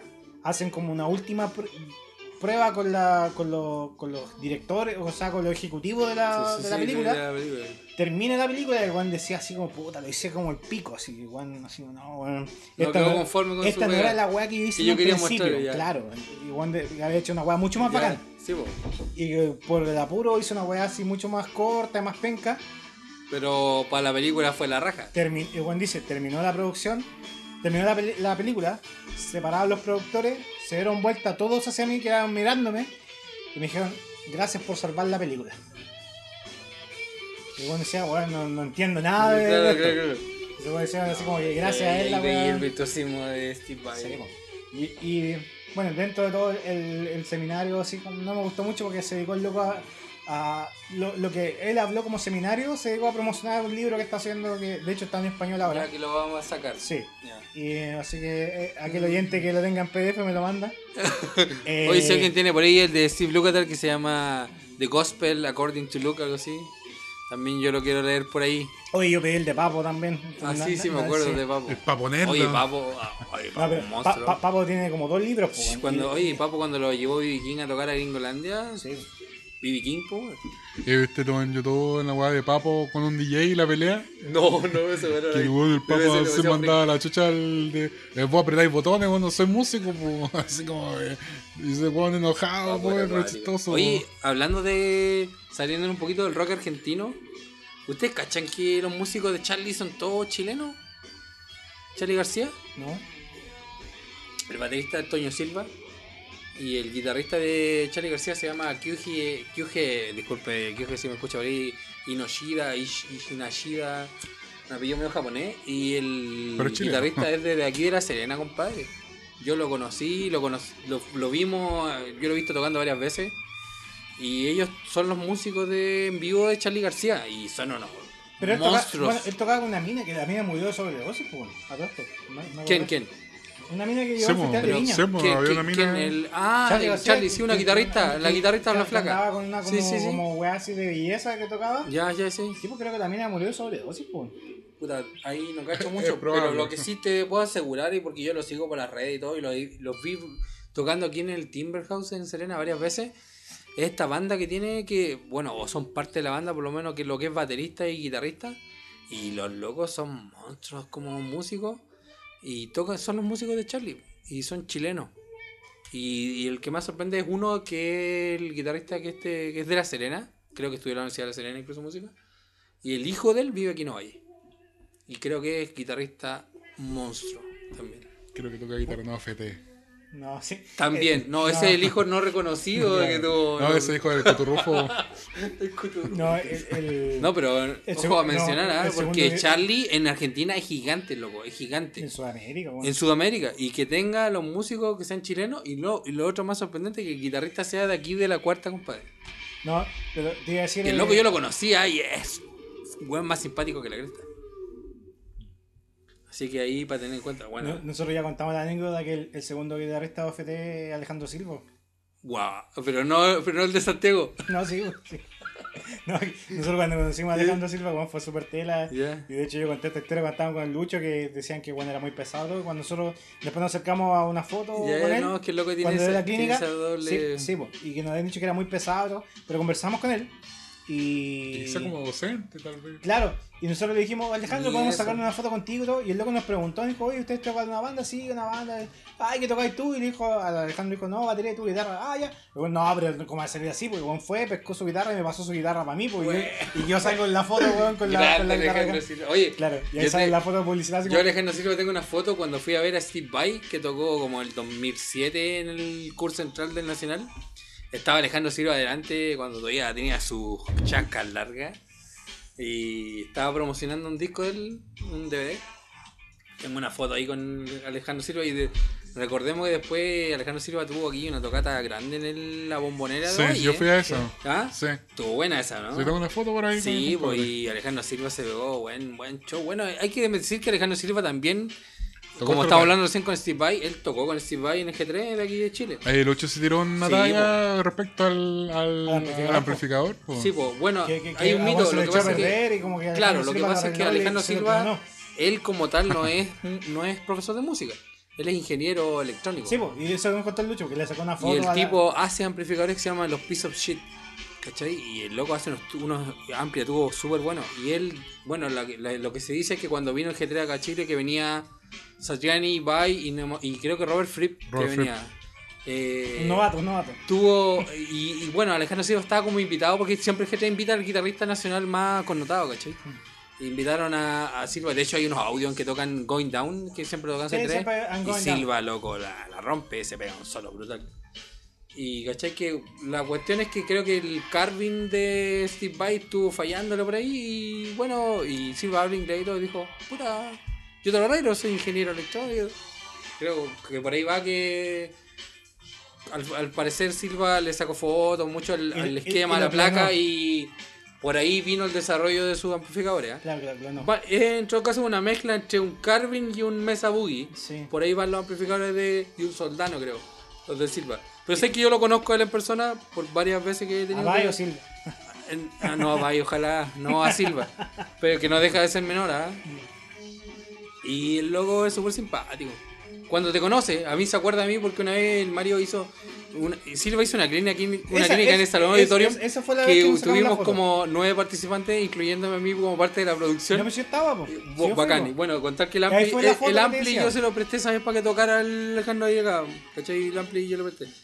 Y después, O una sea, vez. podríamos me- decir que se lo prestaste a Silva. Sí. Fuerte Puedo afirmar que eh, Alejandro Silva está escuchando, ¿te acuerdas de mí de hoy? Y yo te lo presté. Exclusiva. No, contar que, bueno, loco, después cuando yo, una vez Primer Mario me, plano. me mandó a buscarle un disco que le había comprado a él en Santiago, yo me junté con él en el Crown Plaza por allá. Y el loco se acordaba, oh, buen amigo el Dubai, con el amplio. Bueno, tampoco na- nada más de amistad tampoco, pero el hombre es simpático.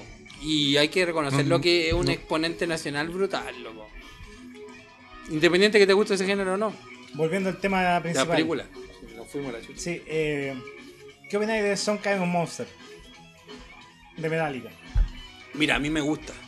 Yo sé que Metallica lo odia. Eh, creo que al final Metallica lo, han dicho que después que salió esa película no les gustó como los mostraron o lo que sucede. Pero a mí me gusta en el sentido en que muestra que realmente las bandas, independientes de, la magnitud que tenga la banda, que sea una banda local, más famosa no, se dan esos roces, ¿cachai? Y los muestran ahí bien latentes en la película y, y la encuentro buena. Yo, yo creo que igual. Mejor que la que hicieron después. Y la película. Through the Never, Claro. que es una mierda y que Mala. gastaron no sé cuántos 20 millones de dólares o algo así, Es y como- recaudó 3 por ahí. Pero es como una. Es como un. Es una historia y es sale de es como un hecho que recién mencionaba Terminator 2, sale el actor de Terminator 2, como John Connor. el- ¿Cómo se llama ese actor? El- No sé cómo se llama, pero, pero Sí, el pero cabro que hace John ver. Connor. Y la Claro, película está, está hecho pico. tiene una Sí. está hecho mierda Harry. Está hecho mierda Harry. Oye, pero es como Vince Neil. Ah. Sa- Saluda a John Connor que nos está escuchando. John Connor. Oye, no, No van a pero, venir- no van a venir pero que son. Kind of Monster es, no es película, es más que nada un documental, ¿cachai? Sí, pues, no, pero, Pero- igual eh, te, te- te muestra los Muestra la entrada los los maricones que fueron Sí, con, con Jason y este. Sí. Porque Jason no se llama la pega, encuentro. Yo encuentro que era el bajista quien, que tenía que necesitaba Metallica. Ahora, claro, si lo comparáis con Trujillo, Trujillo es un monstruo po, del metal. Pero, Puta, pero yo no leí- era la forma de mostrar Pero yo leí, lo una, sacaron. yo leí una, un documental de un productor de Metallica que decía pues, de los tres ba- bajistas que tenía, Jason era el más bacán. po. Jason En- era técnicamente era como el bajista De hecho, más, por más algo pro, quedó, pues si cuando hicieron esa audición, no sé cuántos miles de Y aparte que el buen cantaba, hay, promocionó, hay audicionó el One de Prime, El de que, Prime, que no sí, quedó. pues, sí, pues no quedó. estaba sobrecalificado. Era Sí, sorry, sí, para, para el- para la pega. Yo, yo vi a Primus en el Teatro Nacional, loco, y Y mortal. una weá maravillosa, una experiencia maravillosa. Eh, de hecho, yo mencionaba que mi- dentro de mis influencias musicales está mi prima. y Yo en ese entonces le dije a mi prima, ya, bueno, yo te llevo a Primus, esta weá de regalo hasta el 2020. Así que Mortal. este año voy a tener que volver a hacerle regalo de Navidad porque ya se cumplieron los años. Eh, y claro, nos quedamos así, weón. Porque más encima la weá dentro del teatro y tú comprabas la entrada al teatro. Y nosotros compramos un palco. Y después cachamos que la weá decía palco sin vista total del escenario. Dijimos, oh, conchetumare, estamos delante de un pilar. No, la weá se veía perfecta. Era una weá tecnicismo, no. Buena, buena, buena. Pero no, una experiencia maravillosa, weón. Como lo que decía el Lucho en, un- en el capítulo que estuvo de Lucho Hernández, Sí. de King Crimson. Puta, para mí compramos y yo fue. Es que Primo igual era una banda de culto. Sí, no, y yo lo vi, loco, yo rayé la papa, dije, oh, la weá maravillosa que vi, weón. O sea, cero arrepentimiento. Bueno, bueno. Hoy Primus con el Lennon, Claypool, ¿Con qué, Claypool con qué? Lennon, Tiene un disco, dos discos, Ya. de, de- de Claypool Lennon Project. ¿la has la has cachado? No, ahí me pillaron. Toca con el hijo de John Lennon. Ah, Con ya, Sean- sí, sí, que- Lennon, ¿no? Sí, Sean Sean Lennon, sí. Pero la, la has cachado, yo no, lo he escuchado. Yo sé que eres músico igual, pero no. de hecho, no estaba el vinilo por ahí y yo Sí, es que dudé ¿sabes qué lo que pasa a mí con. John Lennon? Que cada vez que muestran mucho a Yoko Ono y me carga, weón. Me igual, carga. Yoko Ono que la muestran como que está haciendo una weá tú artística. tú- tú y veo una vieja de mierda, loco, haciendo una weá penca. Por, Sí, me- solo por el hecho de ser la que fue la mina de John No, Lennon. Para los que no nos ven, nos estamos dando la mano del Lucho. Oye, todo esto, ah, yo, puta que anduve en Nueva York, yo eh, busqué así de fanático, busqué dos lugares no conocidos, pero que para mí tenían un peso muy importante. Fui a dos lados. Fui uno al Continental, que es la película donde sale John Wick, que es el hotel, que no es ni siquiera un hotel, pues realmente es un edificio normal nomás y que le pusieron el lado para este. Y lo busqué hasta que llegué y me saqué una foto ahí en el Continental de John Wick. Y el otro fue también que encontré en la calle, que fue el, el departamento donde fueron de mataron a John Lennon, ¿cachai? Que no, ni siquiera Callejón, es- no, no es una. ¿No Es, mataron Callejón? es una calle chiquitita, ¿cachai? Pero no hay ni una placa conmemorativa, no hay nada que No, indique que es el lugar donde mataron a John Lennon, ¿cachai? En Central Park está esa guapo. Sí, Central Park. Es que Central Park es una weá gigantesca, loco, así. Gigante, gigante. Pero bueno, de los lados bacanes, por lo menos para ir allá, están los El- Electric Lady Studios, donde grabaron desde los Beatles hasta Jimi Hendrix. Y te hacen unos tours por ahí, yo por tiempo no alcancé a ir a ver, pero. Sí, bueno, retomando eso, eh, cuando muestran a Yoko Ono así, loco. ¿Te- te- te- te- ¿Tú has visto el, el video de cuando está John Lennon con Chuck Berry tocando? No, no, no, ese no lo he visto. La weá dice, hay tres héroes en este, en este video. Ya. John Lennon, Chuck Berry Y el ingeniero en sonido que le silenció el micrófono a Yoko Ono, porque Yoko Ono Oh, lo que está haciendo es gritar así, eso, ¡ah! esos gritos culiados que se pega. Y, y loco, y de repente ven a Chuck Berry está tocando así, cantando, y como que Chuck Berry viene al lado así como, qué weá, así. De Oye, hecho, oye. Lo, lo- lo- vamos a postear Y, en, y el Instagram de y aprovechando que está hablando de Yoko Ono, nos fuimos a la chucha con la de las películas, pero eh, hay un meme que es muy chistoso cuando esas fotos que se sacó John Lennon con Yoko Ono desnudo, ¿cachai? Por el tiempo de la paz y todo. Y hay un meme que dice, cuando estés triste no te olvides que John. Lennon tenía más culo que Yoko Ono. Ono, sí, sí, toda. Y es la verdad, weón. Eh, ¿Qué otro documental así que valga la pena de.? Hay muchos buenos No, pero de rock, como- hay de rock hay muchos, pero que ¿Al- valgan la ¿Alguno que pena. recomendía así para la gente, para los oyentes de.? Sí, yo, mire, sobre todo en este tiempo de cuarentena, Netflix, que yo a mí no me gusta mucho Netflix porque las películas son súper desfasadas, son muy antiguas, pero Netflix en la parte de documentales, Pero, eh, aparte pero- de la serie... Eso, eso es acá en Latinoamérica, en Estados Unidos. ah, eh, sí, pues otra cosa. sea, un catálogo totalmente distinto. Sí, sí, bueno, pero Gringolandia, es que en Gringolandia compite mucho más Amazon Prime con Netflix. Sí, po. Pero bueno, para los que están en cuarentena, yo les voy a recomendar dos documentales que están eh, en Netflix que son buenísimos. Uno, el primero que se llama Quincy, que es de Quincy Jones, que para que lo ubiquen, ha sido un tipo monstruo de la música, productor de Michael Jackson, Eso te decir. de Frank Sinatra, tocó con Miles Davis, eh, produce a Richard Bona, que es uno de los mejores bajistas del mundo, De hecho, y también voy a el una- precursor del hip hop. Una pequeña papita. Los amantes de Quincy Jones, en los vinilos que están en el Totus, hay vinilos de Quincy Jones. Monstruo. ¿Mm? Como Monstruo. Es que el tipo no solo es productor, antes, No, pero- pero primero discos- que productor es músico, es orquestista, es Sí. director de orquesta. Hay discos de él. Es un monstruo.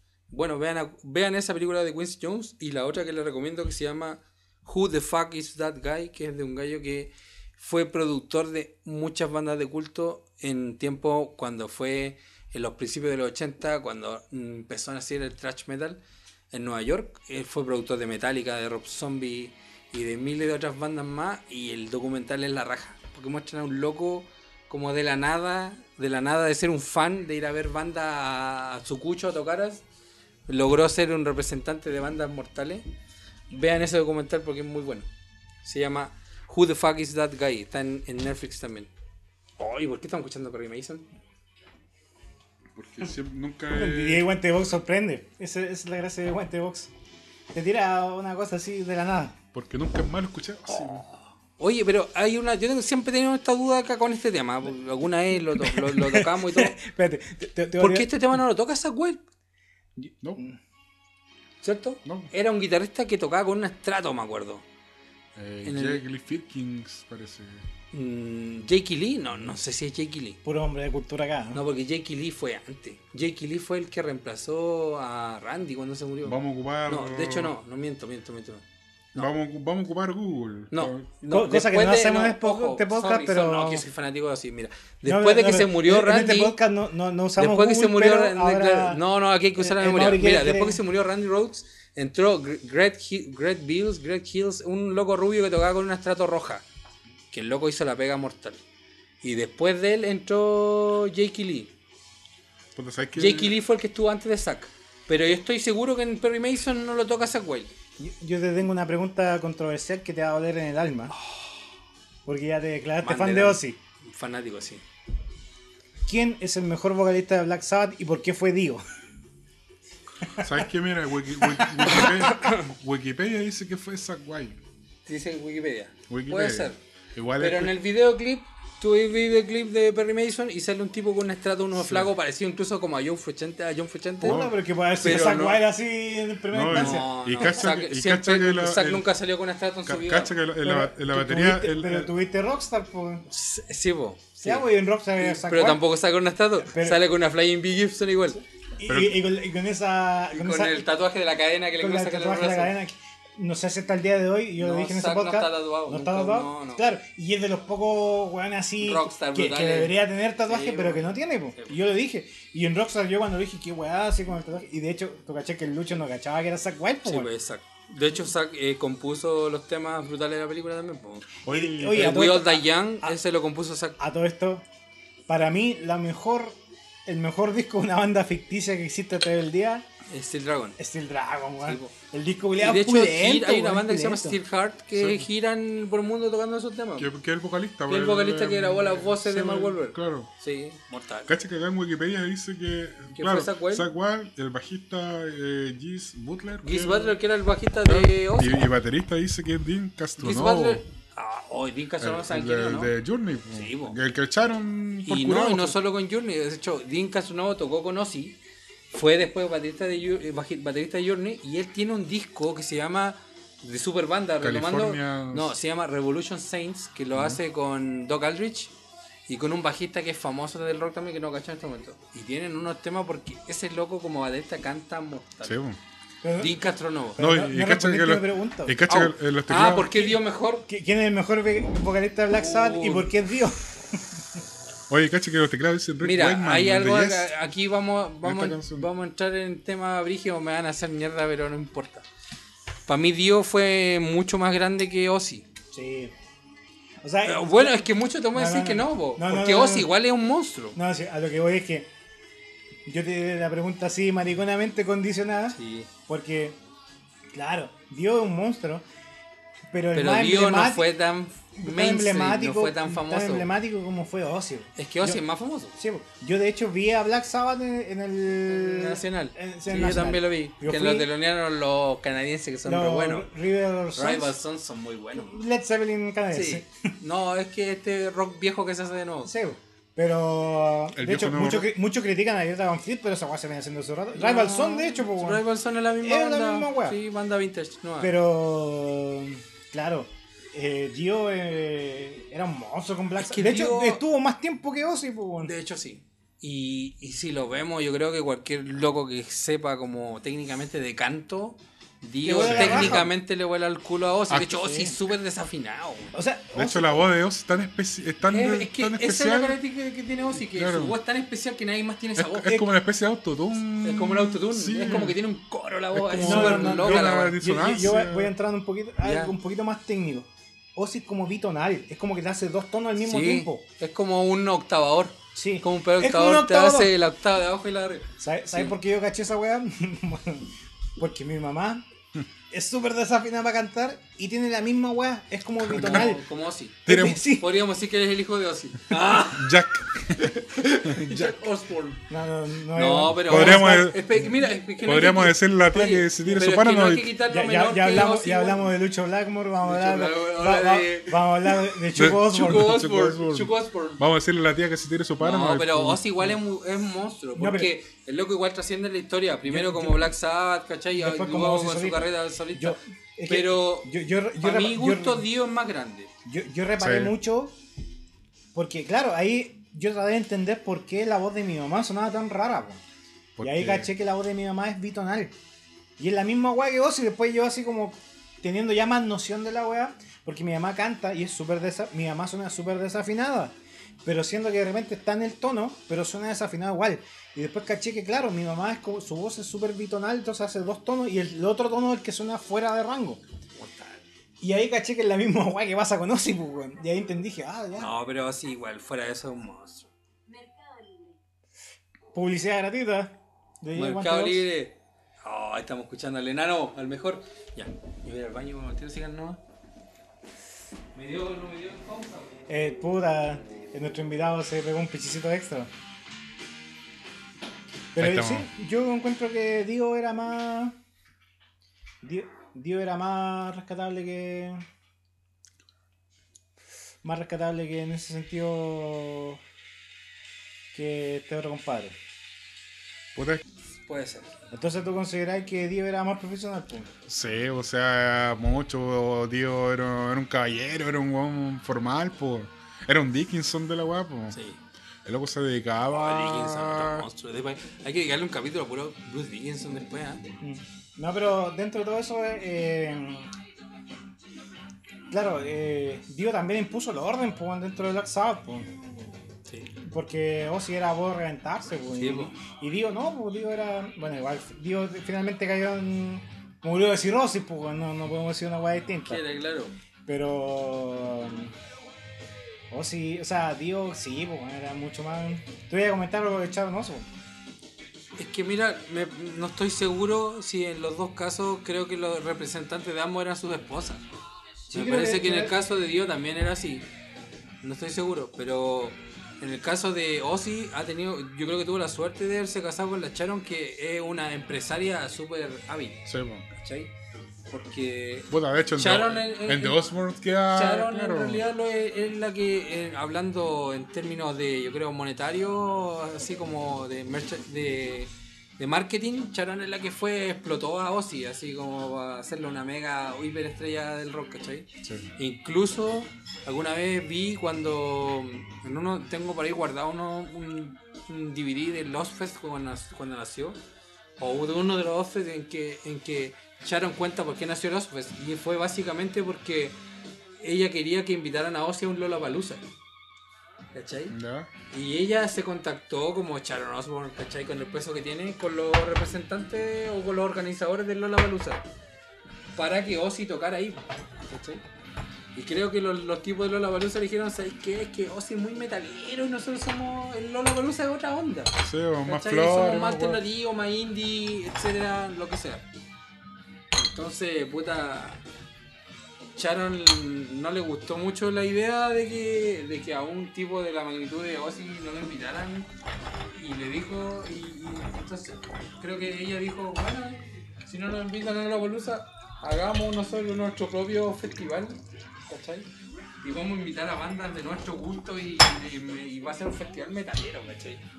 Y ahí nació Fest, que no estoy seguro si todavía sigue funcionando, no, parece que no. No, parece que no. Bueno, Pero Lost coronavirus, Fest en ah, su tiempo fue un festival de metal brutal. Pero Ozfest era como bien. Es más gringo, sí. Era como bien agro en su, en su inicio, ¿no?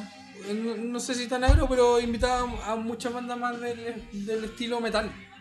A diferencia de Lola Balusa, que es más alternativo. No tengo nada en contra de Lola Balusa, no he ido, sí, pero. Y no iré. No, no, es que igual es carito ver Lola Balusa. Sí, porque Ah. esa la va, pues como. Es muy excluyente. Pero así fue, por eso nació Lost Fest. Puta, yo, Porque yo no- vi a. Vale, vale, porque no quisieron invitar a Ozzy al Lola Balusa. Yo vi a. Invitaron su, in- inventaron su propio festival. sí, Yo vi a Metallica en el. Lola Balusa. De la Palusa, De hecho, sí. Slash igual Lollapalooza. Venía los Guns ahora, pero cagó sí. todo. Sí, de hecho, Metallica como parte de Lollapalooza igual cuático. Sí, pues yo fui. Y de hecho fue la primera vez que vi a Metallica en vivo directo, porque yo conté la historia de- del volumen y toda esa weá. Y claro, no, de bueno eran brigios. Ah, todo eso ese día no se acordaban de cuándo fue ese documental, el, el de cuándo fue el, el primer concierto de Metallica en Chile, ¿se Sí, acordaron? sí, era el 93. Pero- 93, pero, 93, tienes razón. pero yo creo que... ¿Y después hubo, 93 una- hubo otro en 97? Sí. Yo creo que ese fue el que escuché yo que... El del fue- 97 sí, debe haber sido porque el 93 está ahí muy muy chico. chico, sí. Pero creo que el del 97 igual sonó súper fuerte. Sí, no, sí, de hecho, de ahí fue que limitaron la weá. Sí, de hecho en esos tiempos yo vivía en Iquique y unos compañeros de curso mío, cuando yo iba como en tercero medio, fueron a... O segundo medio fueron a ese concierto del 97 de, de Metallica, Santa Laura creo que fue. Y a mí no me dieron permiso. Pero bueno, después lo pude ver en 2010 por lo menos. Puta, pero ahora que estamos escuchando Ozzy, la voz de Ozzy es otra cosa. Bueno, el Dio en o todo sea, de Dio, De perdón. Dio, Dio era Sí. hermoso. Sí, eh, y que de, de hecho yo conté la historia de cuando grababan The Peak of Destiny, retomando Sí, un poco lo sí, de las de películas. Que claro, Dio grabó, está el making of en YouTube, ustedes lo pueden buscar. Y ahí se, se, se ve cuando Dio graba y graba su parte y los buenos dicen así como, ya termina Dio. Y como dice, ya eh, lo grabo de nuevo, le agrego más cosas y como que los buenos así para adentro decían, no, weón, esta cosa está perfecta. Y como que lo ponen así para adentro, así para que gas, Bueno, los, do- los dos buenos caen gas y... Y ustedes saben que ahí, ahí está la prueba. Ustedes pues, saben que estuvo el We Are the World que invitó a los mejores can- eh, cantantes pop de su tiempo. Sí, ¿cachai? Que eh, estaba eh, Michael Jackson sí. liderando todo. Cuando Bob Dylan estaba más perdido que la Claro, por ejemplo. claro. Y, y Dio hizo también esos mismos años la- Sí. su propia versión. su del- propio We Are the World, Su- sí, se llama We Are Stars o Are Air, Stars. Airfest. Pero es de Stars, algo con estrellas. Sí. Y ahí eh, el Dio lideró también porque él fue el productor de ese tema y invitó a los mejores vocalistas del metal de ese tiempo, que está Rob Halford por ahí, aparecen varios más, de, de Quiet Riot, varios vocalistas, y también invitaron a los mejores guitarristas del metal del mundo en ese tiempo. Oye, Y eh, obviamente el que la llevó fue Invey Manfred, Y el que lo siguió en ese documental, si usted lo ven en YouTube, el que la llevó, van a sorprenderse aquí, ¿ah? Porque invitaron a todos los mejores guitarristas del metal de esas bandas de ese tiempo. Y el que se lució después de Invade fue Neil Sean de Journey. Que también estuvo invitado a ese Ahí tema. está. Ahí está. Ese tema es. Un guante de box estaba una máquina de No, es que Dio, Dio tenía esa capacidad de ser como líder. Mm. Y de hecho, Era bueno, respetado. de- después de la muerte de Dios salió un disco, el, mi hermano dio en vinilo, el We Are D, una wea así, Ya, ya, ya. que salen, eh, sale Lemmy, sale Metallica, to- to- tocando, Tocando cover de, de Dio. Y, y en, la, en la portada salen puro weón. Sí, sí, lo he visto. pintado así como Dice caricatura. Dio y salen caricaturas de James Hetfield, Sí, sale el de sí. Slayer. Sí, sí, lo he visto. Y atrás sale un- el monstruo culiado. El monstruo de ese diablo el, con los diablo cachos, culiado sí, atrás, así como, como Dio atrás. Diver. sí, sale atrás así weón, pintado. Es muy bueno. Sí, sí, sí, sí, lo cacho ese disco. Eh, puta, quería comentar otra cosa recién y se me fue, weón. No, el día del día se me fue. Ahí está el tema, es muy bueno el tema. Sí, dura 10 minutos. Sí, dura 10 minutos porque tiene como mil solos de guitarra. Ah, no está dentro de los temas que íbamos a conversar, pero es un tema que vale la pena conversar ya, ya que te tenemos démosle acá. nomás. Ya que te tenemos acá. Démosle, démosle, ya que estamos con las piscolas encima. Jason Becker, Oh, monstruo, monstruo, monstruo. que estuvimos conversando un rato Y previo. hablando de las películas también, pues. Mm. Recomendadísima para todos, un documental que se llama eh, Not Dead Yet. No estoy muerto Todavía, porque Jason. Becker no está muerto todavía y sigue, a pesar de su, usted como doctor ayuda, esclerosis lateral ametrófica Ela, se llama, sí. Ela. Sigue totalmente activo el hombre, eh, componiendo y todo. Lo mismo que tenía Stephen Hawking. Exacto, sigue componiendo eh, y- e invitando a monstruos de la guitarra del está para la cagada ahora últimamente. Sí, no por el coronavirus, la- pero. no, es que la enfermedad Sí, progresiva iba O sea, ya superó toda expectativa el compadre. Sí, pues, Sí. como, como siempre. Claro. Ese documental, véanlo porque es súper bonito tenía. y muestran a, la- a un cabro que así lo muestro yo como lo percibo yo un cabro que amaba la guitarra ¿cachai? que de repente de un día para otro descubrió la guitarra y empezó escuchando a Eric Clapton de hecho en el documental se ve cuando él, el papá tenía vinilos de Eric Clapton porque el papá era hippie así y él eh, un, día agarró la guitarra y tocaba un concierto de Clapton en vivo completo nota por nota solo por solo se lo sabía de memoria y el papá ahí cachó que el hombre O sea, tenía potencial Es que Jason Becker, weón, si, si, no hubiese, si no lo hubiese cagado vida como lo cagó. eh, Es que ese está dentro de otro capítulo que próximamente creo que se va a hacer de las estrellas que no fueron. O de las estrellas que murieron tan jóvenes. Randy Rhodes. No, eh, está vivo todavía, pero.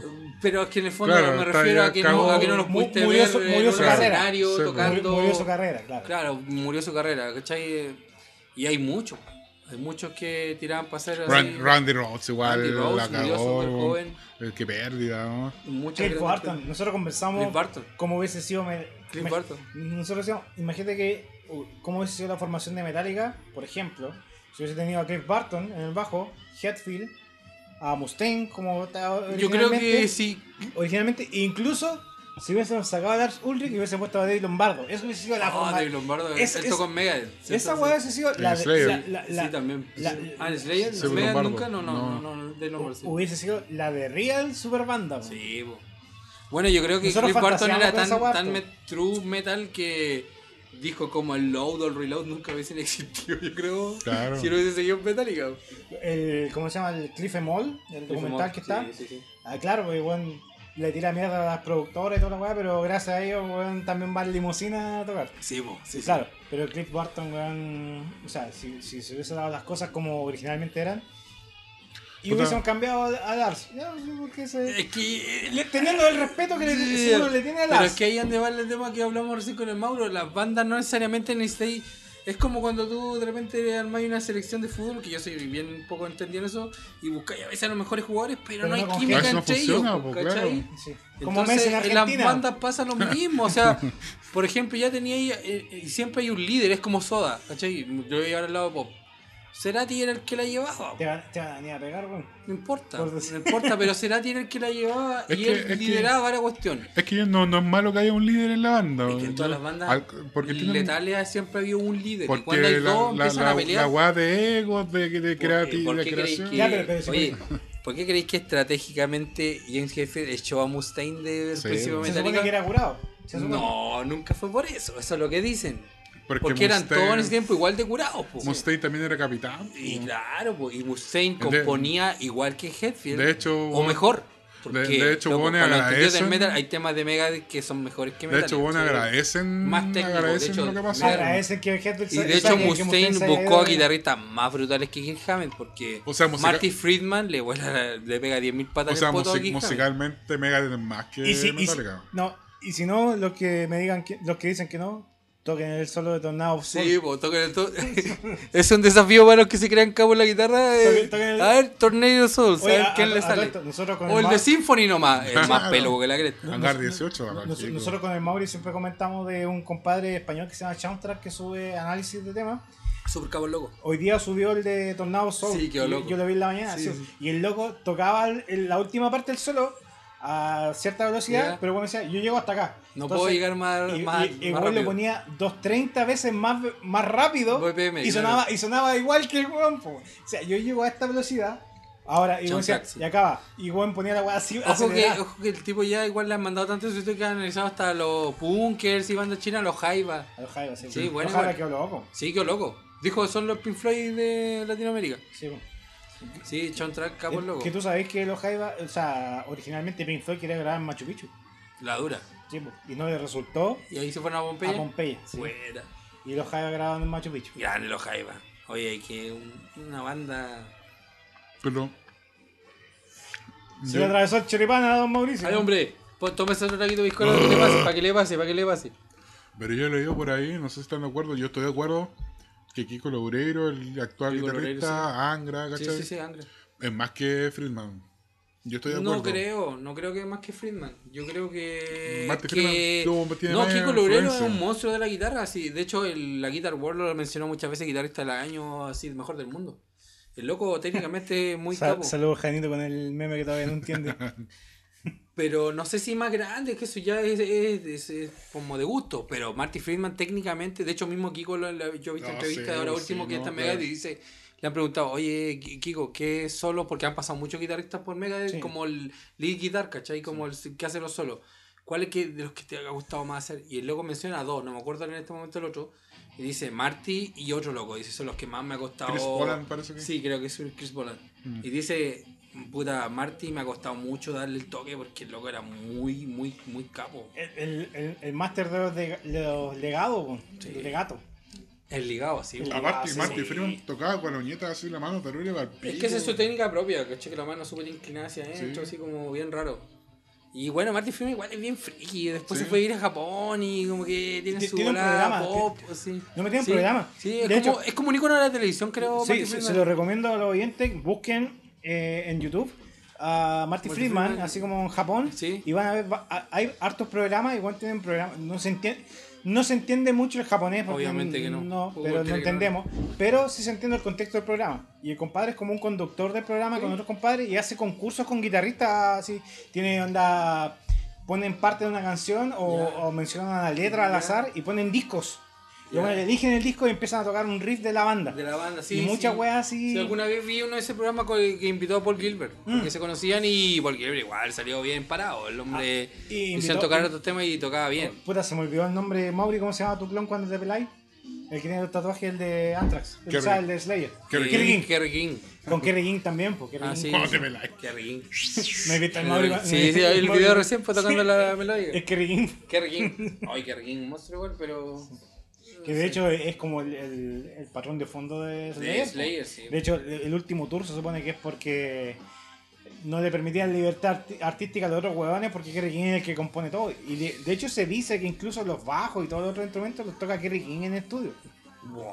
Sí, porque ¿Crees bueno, como tú que, que eh, Tommy Araya le aguante esa? Es que dicen que es una hueá comercial, pues bueno, a Tom Araya le gusta la plata. pues. Sí, Bueno, a todos Slayer en realidad le gusta la plata. A todo el mundo le gusta. A, a quien no le gusta, a mí me gusta. ¿Te gusta? A mí no me gusta. ¿La plata? Ah, no te creo.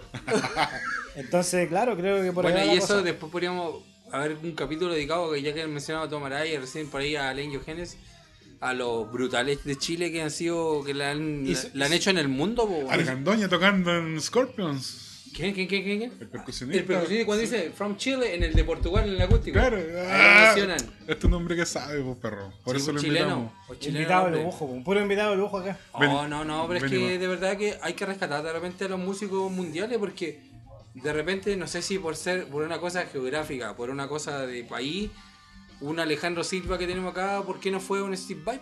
Claro. A lo mejor Alejandro Silva hubiese Puta. nacido en Estados Unidos y, Puta, y hubiese sido tan famoso como Steve Vai. En po. el, en el backstage le comentamos Ronnie Romero, pues. Ronnie Romero mismo. Pero Ronnie Romero por lo menos igual ya, ya es famoso. Ya está, claro, Sí. ya está posicionado.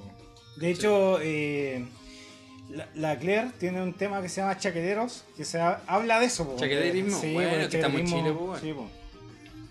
Bueno, esa es parte del chileno, pues. Hay una banda y es la típica que es. Uy, se parece a tal. Eso es el primer comentario que viene. Y después. No, son pencas los weones. Al este. Oye, al este igual. Tiene. Hay una presentación en Viña del Mar. impuso como de los 90 cuando estaba ahí Límite que rompe el deseo. Y Alfredo Alonso sale con una gem. Que, que la tarra Steve Vai.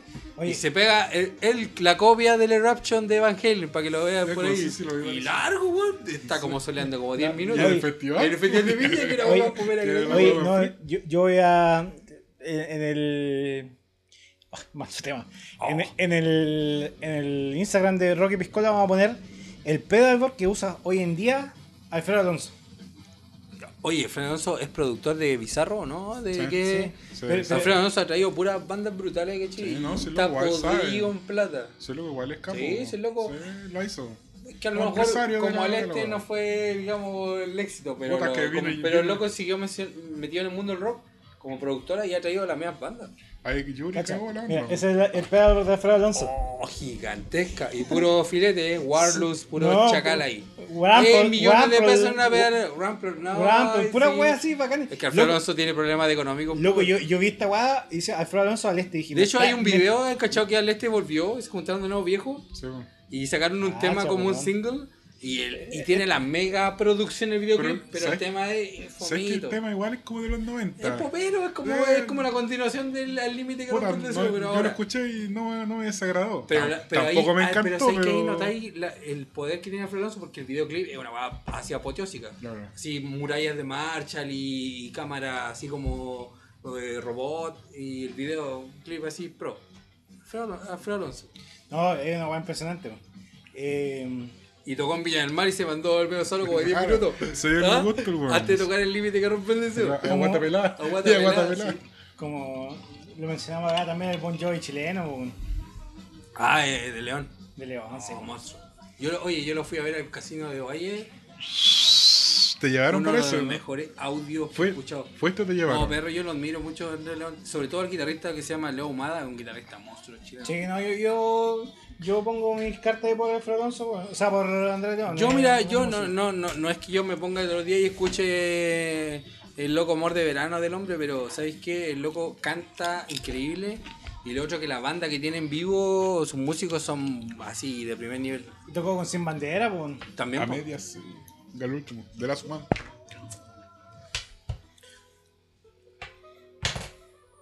Megadeth. ¿Qué otro documental así como que te Oh, deja acordarme de algunos de los de rock que he visto últimamente, de los buenos. Amy Winehouse, hay que verlo también. Yo creo que ella era una, era una rockera también. Sí. Es por actitud, sí, Sí, todo el rato. como la actitud era como la Janis Joplin de ahora. Sí, de hecho, yo, yo tengo, yo digo con orgullo, tengo un vinilo de Oye, Amy Amy Winehouse en vivo. Y- igual el que tiene yo me Madonna. Ah. clarito, la primera vez que escuché Amy Winehouse que era como, También lo no sé, tiene. viajando a La Serena. Y no era Jones. Y, y escuché You know I'm not good, algo así se llama. El más famoso algo de los primeros. Es un cover, parece. o? Creo que un cover. Sí. Pero escuché a la mina y dije, oh, ¿quién está negra? Dije yo. Al tiro dije, ¿quién está negra? Y después la, la busqué. Y ahí después mi Winehouse explotó y es una monstruo de la música, loco. Y sobre todo me sorprendió porque hay un documental de ella también de que muestra su vida, que la mina eh, sabía jazz. No, y- toca guitarra jazz, toca bacán. Y la mina, bueno, lo que trata de hacer hoy en día Mon Laferte. Pero Ah, sí, eh, sí, Mon Laferte, el clon. la, la mina dentro de Chileno. todo perdió dientes y todo por Sí, la droga. por la droga, así sí. súper No, es frustrante, que, de hecho, en ese, frustrante, en ese Sí, mismo el documental. ¿La he visto el de Fruchante cuando lo muestran No. drogado? así? Ay, Fruchante, otro Es como- monstruo. es un Bueno, ¿y en qué quedó ahora con la vuelta de Chile? Puta, que cagó con el Con coronavirus. el coronavirus. Pero ¿sabes No, qué? pero Yo- Como, los Rage que iban a venir. Ah, para mi gusto, los Red Hot sin no son los Red Hot. Exacto. Tan simple como eso, y aunque me lo critiquen, pero. Va- vamos a citar a un amigo de nosotros. No fruchante, no party. Puta, pero Dave Navarro No, igual. ¿no? No, Dave Navarro, el disco que hizo el un 21 Sí. Pero ¿sabes el qué? Aeroplane. El ese. disco igual es bueno. No, pero Es que Dave Navarro es bueno, sí, Pero, pero, pero, sa- es que Fruchante otra bola. O sea, sí, le da alto valor Red Hot como Red Hot. Pero yo debo decir que personalmente, porque decimos acá, no somos Ya. los dueños de la razón. No, nadie. Para mí, mi disco favorito de Red Hot es One Hot Minute, donde está Navarro. Ya, ya, ya, ya, sí, sí. sí, Para sí. mí, el mejor. ¿El mejor? Sí. Para mí el Californication. No, para mí. Pero para mí eso. ¿Y para ti, Mauro? Eh, me gusta Californication y me gusta el Bad Way. Igual son más By the pop. way, que viene después, ¿no? ¿O Sí. el No, el que viene fue- después del Californication. Para mí Californication es lo mejor, lo mejor que hay. No, yo, yo me echaba mucha gente encima, pero yo sé que hay gente que me apoya que el One Hot Minute es el mejor, bueno. Bueno, el Blood, el Blood el Sugar Sex Magic. Eh, no sé, tengo mi. Ayer se me caen algunas No, pero canciones. si, si vais de principio a fin, así como disco completo, One Sugar, el One Minute, eh, lo encuentro opulento. Y el- Más allá solo de Aeroplane que. Se saca tanto. Aeroplane, que es como el hit del. del- Pero como disco completo es bueno, Sí, weón. sí, es bueno. Navarro le dio el toque, bueno. Ahora yo llegué hasta como el Bad Way, de ahí no escuché más. No sé cómo serán los discos con el compadre que reemplazó. Puta, a mí no me gustan, así como discos sin solo, sin nada, nada, es como que suena cualquier Es como, weón. es como el Salinger. Claro, como se ven. Eh, Mauricio, ¿algún documental que tenga tú en el tintero? Pues recién lo comentamos, el Hired Gun, pero no, no, eh, es como de los músicos de sesión, que lo vean. Igual hay muchas películas europeas respecto al rock, de unas ban- de bandas que... Se nos quedó en el tintero. Muy importante. Eh, Ah, eh, la de Mayhem. claro, The Lord of Chaos. Lord of Chaos, po, weón. Que ahí sale el hermano de Macaulay Culkin. Claro, Que de hecho yo vi la película y yo todo el rato decía, este igual lo conozco, igual lo conozco y no sabía por qué. Claro, porque es igual a Macaulay Culkin, pues, pero el hermano chico. ¿Tuviste, Chico Macaulay Culkin. ¿pero ¿tuviste Lo- Lord of Chaos? No, esa no la he visto. Es la película que está basada en la historia de Mayhem. Ya, ya, ya. Ya. cuando crearon el black metal noruego sí, y los que quemaban y iglesias que y toda la iglesia y toda esa historia. Bueno, Sí, es cuático. muy, muy recomendable una Hay que ver de todos los Sí, para verla. Eh, y te muestran toda la bola, la música y como el guitarrista, claro, decía como... Sí, nosotros queríamos ser los más brutales, los más todo, Sí, pero el loco decía así como en, en- en- en la postura de imagen. Claro. Y de eso se trata. Y de hecho, los buenos de Mayhem igual se se la echaron con la película. po. Como que dijeron así como, no, bueno, soy- esta weá es una cagada. No, este tema es temazo, Trust. Trust. Trust. Pero es buena Love Chaos. Hay que verla igual, todos esos- todos los estilos. Eh, documental así para que vean que valga la pena. El classic álbum del de Dark Side of the Moon. Sí. Está disponible. Me, me una papita piratera. Jiffy, busquen Jiffy. Jiffy. Y-I-F-Y. Sí, hay muchos documentales. Yo, Ya, lo ya. que yo he visto, lo he visto de ahí, lo he descargado. Y, ahí está el classic álbum de Pink Floyd y están los subtítulos. Y si ustedes buscan como Jiffy subtitles, subtítulos en inglés, eh, están los subtítulos hechos para la película. Y los bajáis. Eso que los, los vas a descargar y los pegáis encima del reproductor No, para lo, verlo. lo ¿no? ponéis en la misma carpeta Ya, ya, y ya, en y cualquier- hasta en la te tele. se-. El, se- el VLE te lo, te lo en pega. el computador sí, o incluso sí. hasta las El teles. VLC es el del cono. Ese VLC. Ah, hasta, hasta las, te- hasta las teles te lo Hasta reconocen. lo sí. reconocen. Buena. Siempre que estén en la misma carpeta con el Hay mismo que- nombre, copiáis el nombre, Ya. lo pegáis en la weá y te Puta, queda igual. un documental bueno. el el Classic Album ahí está, vale la pena. otro bueno. documental bueno es el de Deep Purple, el Rising Sun. Ya, ya, sí, sí. de sí, como sí, del sí. último Sí, concierto que sí. se pegaron, creo que fue en Japón. Y ahí, y ahí muestran todo cuando. Oye, igual es pero- ahora viendo, por ejemplo, que estamos escuchando de fondo al gran Megadeth y al monstruoso Mustaine. Que sale- A mí me dio cosita cuando lo vi llorando en los documentales de Metallica, weón. Y tu- tuviste el- No me gustó, weón. Porque Mustaine es un buen choro, po, weón. Es como Y está el bien weón- que lloró, pero es como no que el- sé que hizo, la, hizo media carrera con Megan, pero le sigue doliendo. Eso, eso es lo que voy, porque Megadeth es una weá que no, más significa- mortal que Metallica claro, por mucho. como que para él no y, no, y lo otro que no me gustó que, que cuando dice, me hubiese, me hubiese gustado que en esta reunión hubiese estado la persona por Hetfield que, que lo echó. Claro. Que bueno ni siquiera estuvo ahí en esa reunión. Está Lars, está Kip. Y, está ese psicólogo mula, ese que contrataron que era como psicólogo de, las de los deportistas famosos. Y ahí Mustaine se pega la lloradita porque lo echaron de Metallica. Y digo, todavía, weón, cuando Mustaine hizo una carrera brutal Claro, con tiene- claro, a lo mejor no ganó los millones que tiene. No sé qué tanto sea para la película o qué Claro. tanto sea verdad, pero. Pero Mega de grande. No, pero hay, y aquí a nivel chileno el Metal Gate es súper bueno, ¿no lo has visto? El metal Metal Gate me pillaste ahí. es un documental chileno que habla de los inicios de. Ah, sí lo he visto del metal chileno que está en Inquisición y varias Claro, sale el buen de Penta, que Sí, así. sí, sí, sí, sí. Y ¿Se sale- falleció? Ah, no. No, no. No, pero estaba confundiendo con el Panzer, que No, sí, no, sí, sí lo he visto ese. O sea, Sí, igual es un razón. documental chileno que habla del. Perdón a los frutales, weón, que el por la chileno. El nacimiento del metal chileno, sí. Claro, de la Cuando banda muestran under. esta banda cuando la que Don Francisco lo llevó al Claro. la- Oye, a todo esto- Necrosis. de Crosis. Los amantes de la lectura y que lo tengan o que lo tengan en PDF me lo envíen. Pájaros Negros de Patricio Jara. Patricio Jara, que es el mismo que nosotros comentamos que hay un libro de, mm, de Slayer, de los 30 años del Rey, del Blood, que está a 2 lucas en el Jumbo. A 2 lucas, weón. Y Patricio Jara tiene, tiene dos libros que se llaman Pájaros Negros 1 y Pájaros Negros 2, que se trata de la historia del metal chileno. Así que ahí se lo recomiendo. Y los que lo tengan en PDF, weón, mándemelo por favor a- Oye. al Instagram de Robbie Piscola. Y hablando del metal chileno, yo creo que eh, más adelante va a tener que haber un, haber un capítulo dedicado especial a un lugar que se llamó el Bar del Mosca, aquí en Ovalle. Sí, lo conozco. Que fue la cuna del metal en vivo aquí en Ovalle va mucho. Fue un bar de así underground de culto eh, en ciertos años aquí en Ovalle. No, y Un saludo a Cristóbal, el más Mosca. conocido como el Mosca. Sí. No sé Eh, si tú alcanzaste ahí, Mauro, el No, yo no fui, te, estaba- te perdiste unas Sí. tocatas de que ese- miedo. Es que en ese tiempo estaba en otra. No, pero el Mosca fue. Es que en, precursor, tiempo po. el, el- el bar del Mosca fue el único lugar donde podía ir a ver rock de verdad o metal de verdad en vivo. Era una weá super under y tocáis en un escenario arriba y era A- acuático. a, a propósito de eso, yo tengo como dos, dos recuerdos bien bacanes. Y por ejemplo, en Socos del Valle. Socos en, del en Valle. su- en su momento fue pub. Y puta, ahí yo vi Ozzy Tocaron- Live at tocaron Budokan. banda. Iba a tomar, no, iba a tomarte un copete. Y tenía una tele gigante. Ya, ya, y veía ahí recitales de Ozzy, de Metallica. Bueno, bueno. Equipo estoy hablando Sí, hace bueno. 15 años atrás. No, y, no- no después, se veía. y después el otro era el, el refugio, que está al lado de Movistar. Ya, ya, ya, sí. Que abrió súper poco, pero cachamos y alcanzamos a ir. Y lo mismo, así era. Un barroquero. ah, un barroquero. Yo- y- yo- Que yo- hace falta un barroquero que no yo, vaya. yo voy a decir algo de El Soco del Valle. El Soco del Valle era de la mamá de un amigo de mi hermano. Pero no era como un motel. No, era, era un hostal. Ah, ya, pero yo te escuché mucha historia de Pero sí, no, pero moteleras de Soco del Valle. Igual se ocupaba Sí, para sí. hacer sus anemitas por ahí. Claro. Pero eh, cuando fue Bar, el que estaba ahí en, en calle Independencia, Independencia, sí. en ese entonces. Entre en Miguel Aguirre y en, Coquimbo. en ¿no? esos, en ¿no? esos- en años eh, nosotros teníamos un copiador de DVD. Te estoy hablando 2004, 2005.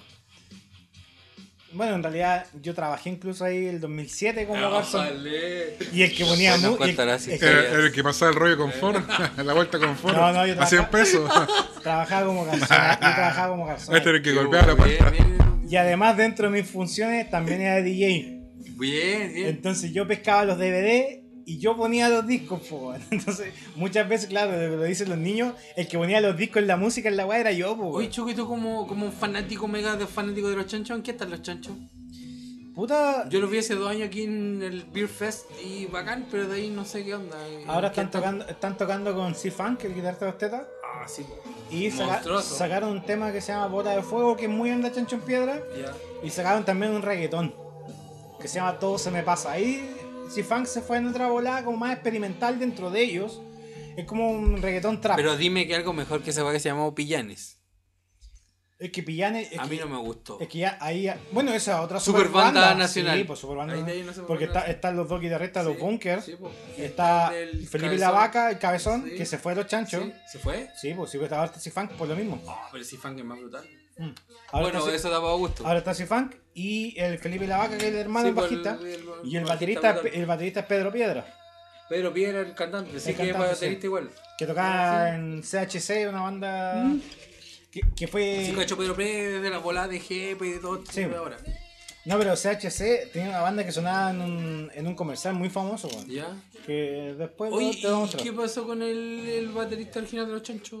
¿Te va tocando? ¿Está tocando? Sí. Con otro loco. No, con los chanchos. ¿Y cómo? ¿Y, y No, pues esta sin banda Pilla- le- Pillane es otra- otra banda, es Ah, una super Pillane, banda. Sí, pues super banda. Sí. Pero Pillane entonces tocaba Pedro Piedra batería. Pedro Piedra. Ah, razón. Que también tocaba con Total Sí, Minuto. sí, sí, sí. No, pero claro, en el Soco del Valle el que ponía música era yo. Y, y siempre como que peleaba un poco con la, con la dueña, porque dice ya ponte algo más balado, algo más. Claro. Porque claro, yo trataba de poner la guan más rockera. Y me acuerdo que ahí llegaban los niños, que en ese entonces igual tampoco teníamos tanto contacto con los niños, me conocían por, por el primo de Alejandro que toca con en OFT. Bueno, habla de los niños que ahora somos un grupo grande de amigos, pero antes no éramos tan amigos. Ah. Pero estamos. Y eran niños, ahora no son tan Claro. niños. Claro. Pero, pero ahí es, es que, es Había que más pelo y Ahora menos. son menos niños. Había más pelo y chasca. había más pelo y menos guata. ma- mayoritariamente, antes, antes de estar yo ahí, estuvo mi hermano. Ah, ya, ya, Entonces, mi hermano igual es bien rockero para esas ya. weas. Entonces, siempre lo, lo trataba de poner o ACDC o bandas más, pero más tirado al rock. Entonces, claro, vean, y, y de verdad en ese entonces bacanes que no se veían mucho acá. Nosotros teníamos un tío de nosotros que era el que nos surtía de los, De de los- discos. Ya. Y nosotros viajábamos a Copiapó donde él con nuestro computador y weón, eh, así nos íbamos un fin de semana a grabar. Pirateando, copiando, grabar. ve- quemando como se Nos decía nos tiempo. íbamos con un tarro de 100 Sí, weón, y volvíamos quemando. con los 100 grabados. Y, y nos turnábamos con mi hermano, así como ah, grabando a doble. a- Yo creo que en, esos tiempos uno, no sé si los de ahora apreciaban más la música porque costaba conseguirla, entonces no sé si la escucháis con más atención porque Sí, hoy en día con el Spotify tenéis todo tan a la mano que la banda que queráis escuchar, Era lo que pasaba que con por los eso la pescáis a lo mejor menos. Aparte, era, era con lo que pasaba con los juegos de Super.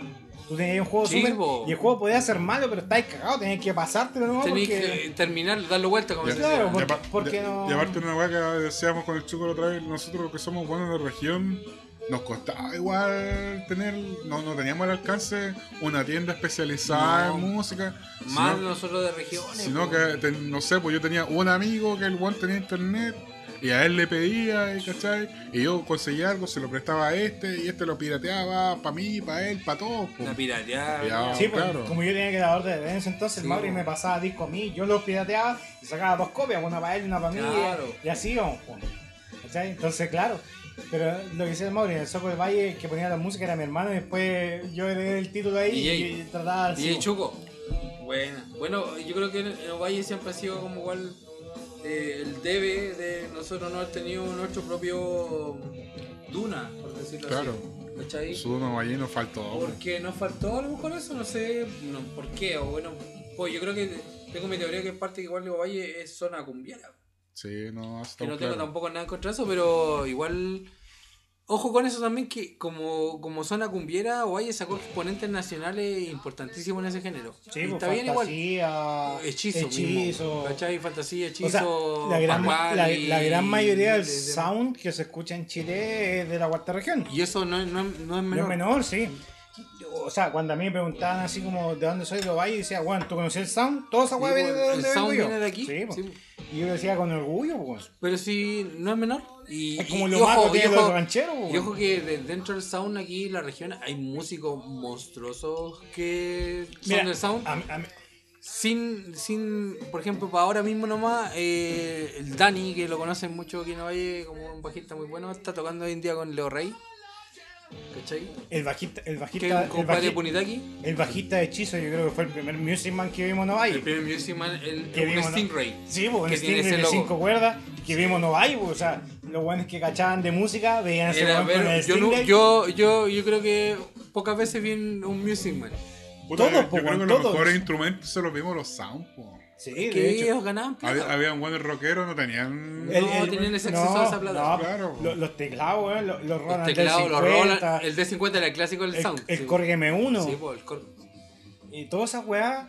El Trinity, saludo al bota, El. Tritón. El Tritón. Sí. Sí, el bueno, del- por ahí el varios. eh, el oye, por ejemplo, acá está un Titina pero- Regada, que fue tecladista de Adrián, De Adrián, sí, po. que es un maestro de la música y el hombre igual tenía instrumentos para la época. Adelantadísimos. Weón, no sé, pues alguna vez escuché con, con mi amigo Los Arregá por ahí, que está dentro del tío Jajam Manolo Arregá, le mando saludos. No, yo, yo conozco al Chino Arregá, eh, el Titín Arregá creo que en su tiempo, no sé si le escuché que tenía un teclado, el Cortison, que lo arrendó para el Festival de Viña, algo así, porque era Sí, no. tan brutal que hecho, era la, era la última tecnología. Los teclados que en ese entonces tenían disquetera, pues, Sí, Disquetera. para grabarle lo- Para la- grabar los los samples, sonidos, lo que viene ahora, así. Sí, pues, bueno, no, sí, ahora por verdad, USB. Las weas tenían disquetera, pues. Sí. A ese nivel vamos. Hoy en día Bueno, to- todo pasa por Oye, computador, y, ¿no? pero. y, y, y, amigo, y después yo creo que va a haber que invitar a un par de amigos más un día a hacer una- un, un, un rock y piscola más grande para hablar de equipos de, de música de rock, porque eh, para eso también da para hablar un montón. Desde, desde el equipo en que empezaste, cuál fue tu primer ampli, tu primera guitarra, hasta lo que podéis llegar a hoy en día a comprarte. po. De hecho, para eso vamos a tener que necesitar una consola más grande que la Sí, bueno. Por De ejemplo, hecho, y por ahí cuando está ya oye, con el Avero, Luchito vamos- Hernández, que es grande que pasa por aquí. Yo con él, el, el primer equipo a tuvo, cabezal tuvo que vi fue un pibe que tuvo en un Valking. Oye, yo, yo Y amaba. yo quedé loco. yo, y de yo- ahí, yo amaba el Orange que tenía el Lucho, weón. el Rockeberg. Oye, Yo- aquí en yo- yo Ovalle soy- hay soy- locos que tienen equipo la raja. Yo soñé con el Orange, pero con el tiempo mi, mi madurez musical fue evolucionando. Yo siempre quise un Orange. Mi madurez musical fue evolucionando y finalmente quedé con el Twin Reverb. Ay, oh, ¿y ¿Qué Porque, pasó? porque en, en mi colegio, y Lucho sabe esta cual lo contamos, había un Twin Reverb del 73. Y que, weón, a ¿En el tubo, Zambia? sí, sí, Zambia. Y sí, pues y había de ¿Y estos todavía? estos de bajo acous- acoustic, El esa acoustic, marca, sí. sí. Bueno, Bueno, la primera guitarra así bacán que yo tomé era de Lucho, por la, la Iván. la. Prestige. Sí, po. Yo igual. La Y primera luego así como- brutal que fuera de él. Y el loco así como, déjala acá, de ahí la vengo a Y buscar. tenía po. un Line yo no quería ni tocarla para no piteármela. Claro, con el Line Aquí en. Ovalle hay gente que tiene equipo. Uno, un, un, un caballero conocido mío que se llama Don Leo Bueño, que es el papá del bajista de Fantasía. Ese caballero tiene como 5 Fender Custom eh, Shop americana y tiene como 3 Twin Reverb y tiene no sé cuántos equipos más Fender la tuvo del se- 70 por ahí. Así que ojo. No, sí. Hay joyitas que están No, por sí, el, guardadas en el Ovalle. Lucho nos comentó un Twin Reverb que estaba Sí. venta. Yo, claro, evolucioné al Twin Reverb y dije, no, bueno. Claro, los cuervos, ¿no? Sí. Sí. Oh, Cuer- gran- Cuervo grande del Sur, un cuervos, gran balón. Monstruo. Vamos, entonces ya empezamos a cerrar el capítulo de hoy día. Oh, entonces quedó tanto que hablar. No, sí, pero- Seguiremos hablando, pero no en el programa. bueno, otro capítulo. Sí, otro capítulo. Don Mauricio, el recomendado de la semana. Bueno, no tenía nada preparado para el día de hoy, para ser franco. Pero puta, los cuervos del sur, ya que estamos en esa. El vuelo del pillán. El pillar, sí. Porque Puta, ese es como HD, los otros suenan repenca. puta, el primer disco yo lo encuentro muy bueno, pero está muy ¿El mal. del brujo o algo así? No, el, no, no, el primero, el, el- Oh, se me fue. ¿Gaviotas? No, me acuerdo. No. Eh, Pero se nota el cambio del vuelo pillán. ¿ah? sí, es que entre el primer disco y el segundo ¿Y saben hay por como, fue? hay, no? hay como 10 Porque años de diferencia. No, y hay como 10 años de diferencia igual. También. Pero el primer disco tiene canciones muy Uy, buenas. ¿sabían que los Sur par- partieron tocando grunge, tocaban. Sí, po. Buena. Sí, po. Eh, para mí, escuchen Vuelo el Pillán. Buenazo. El juego que está sonando ahora.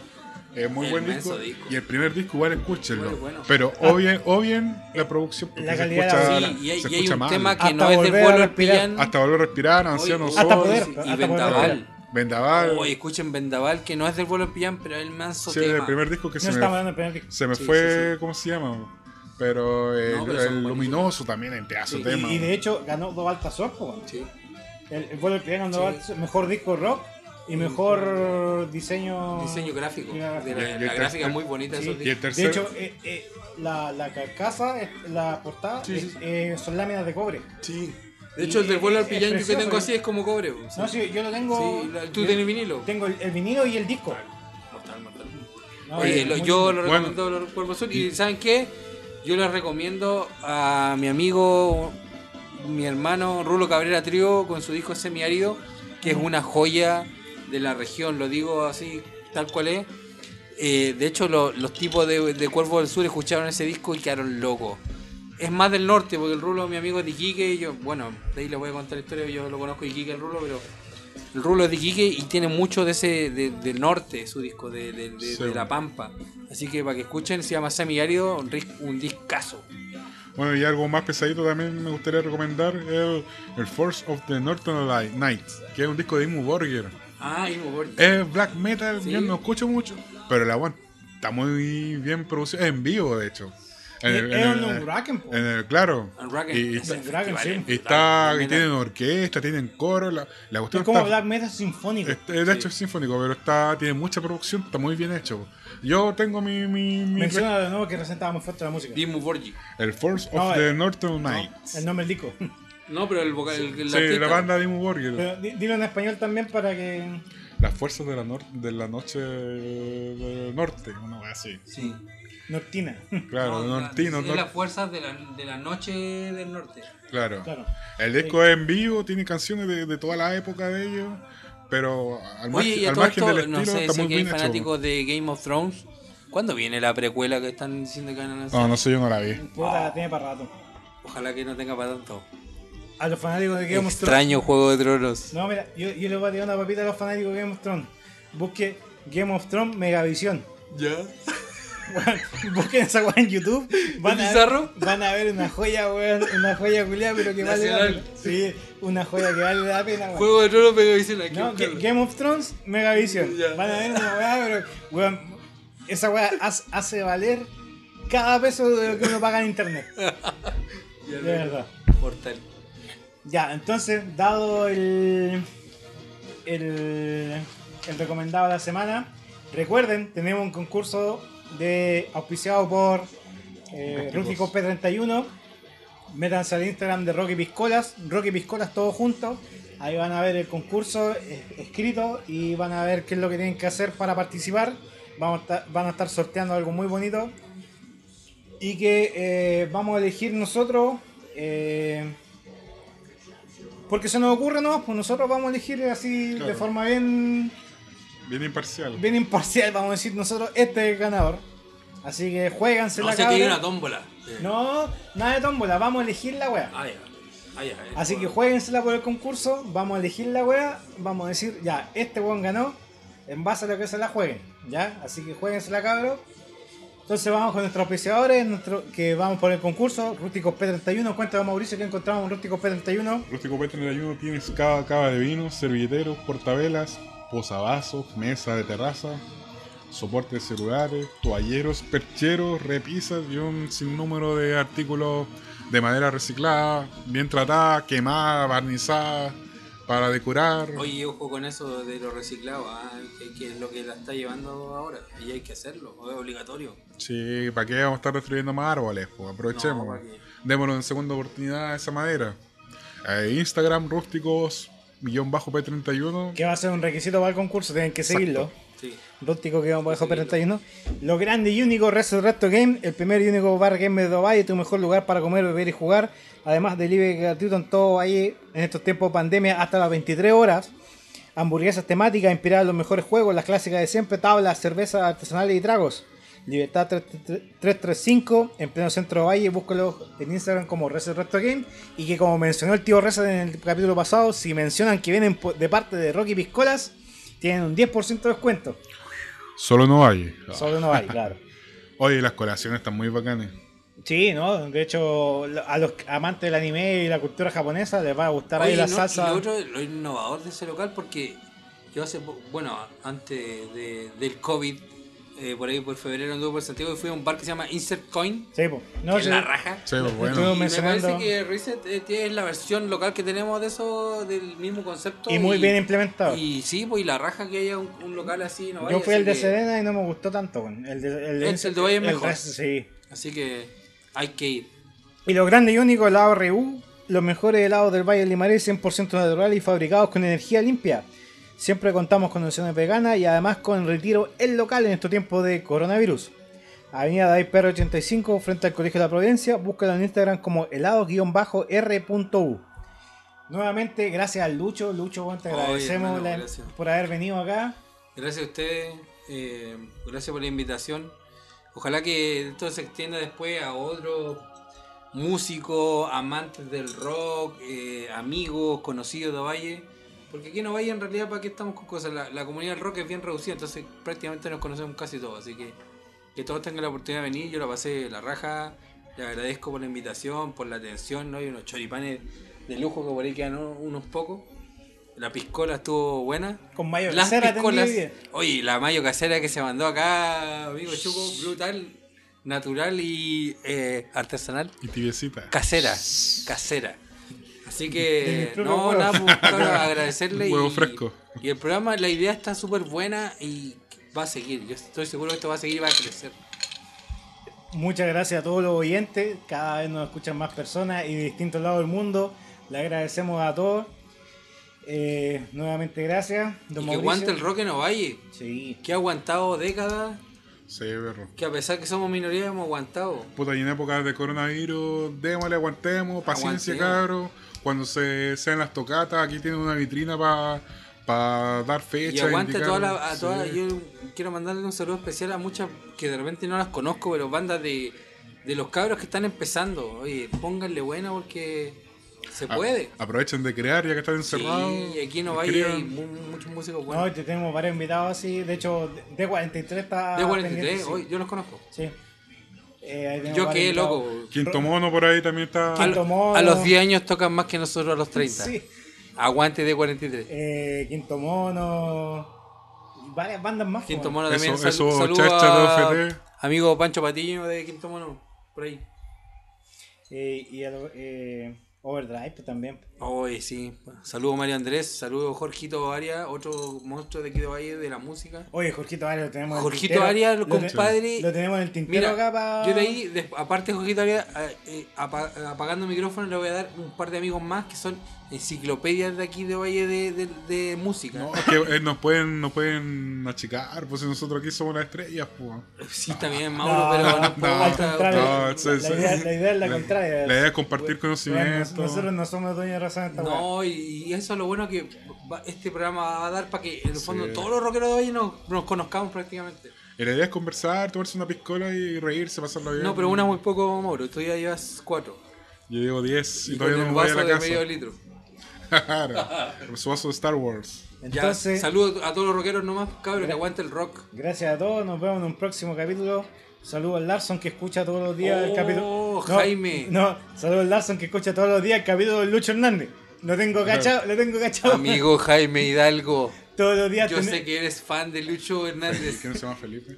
Felipe, pero él ¿O se no? llama, realmente se llama Jaime. Jaime Ah. Felipe. Lo, lo tenemos, bueno, lo tenemos cachado. que Un todo- saludo to- to- al- todos los días al escu- portal. escucha el capítulo de Lucho Hernández, lo tenemos cachado. No, y se viene Lucho Hernández 2.0 próximamente. Oye, y cuando venga Larson les va a contar su historia con King Crimson. ahí.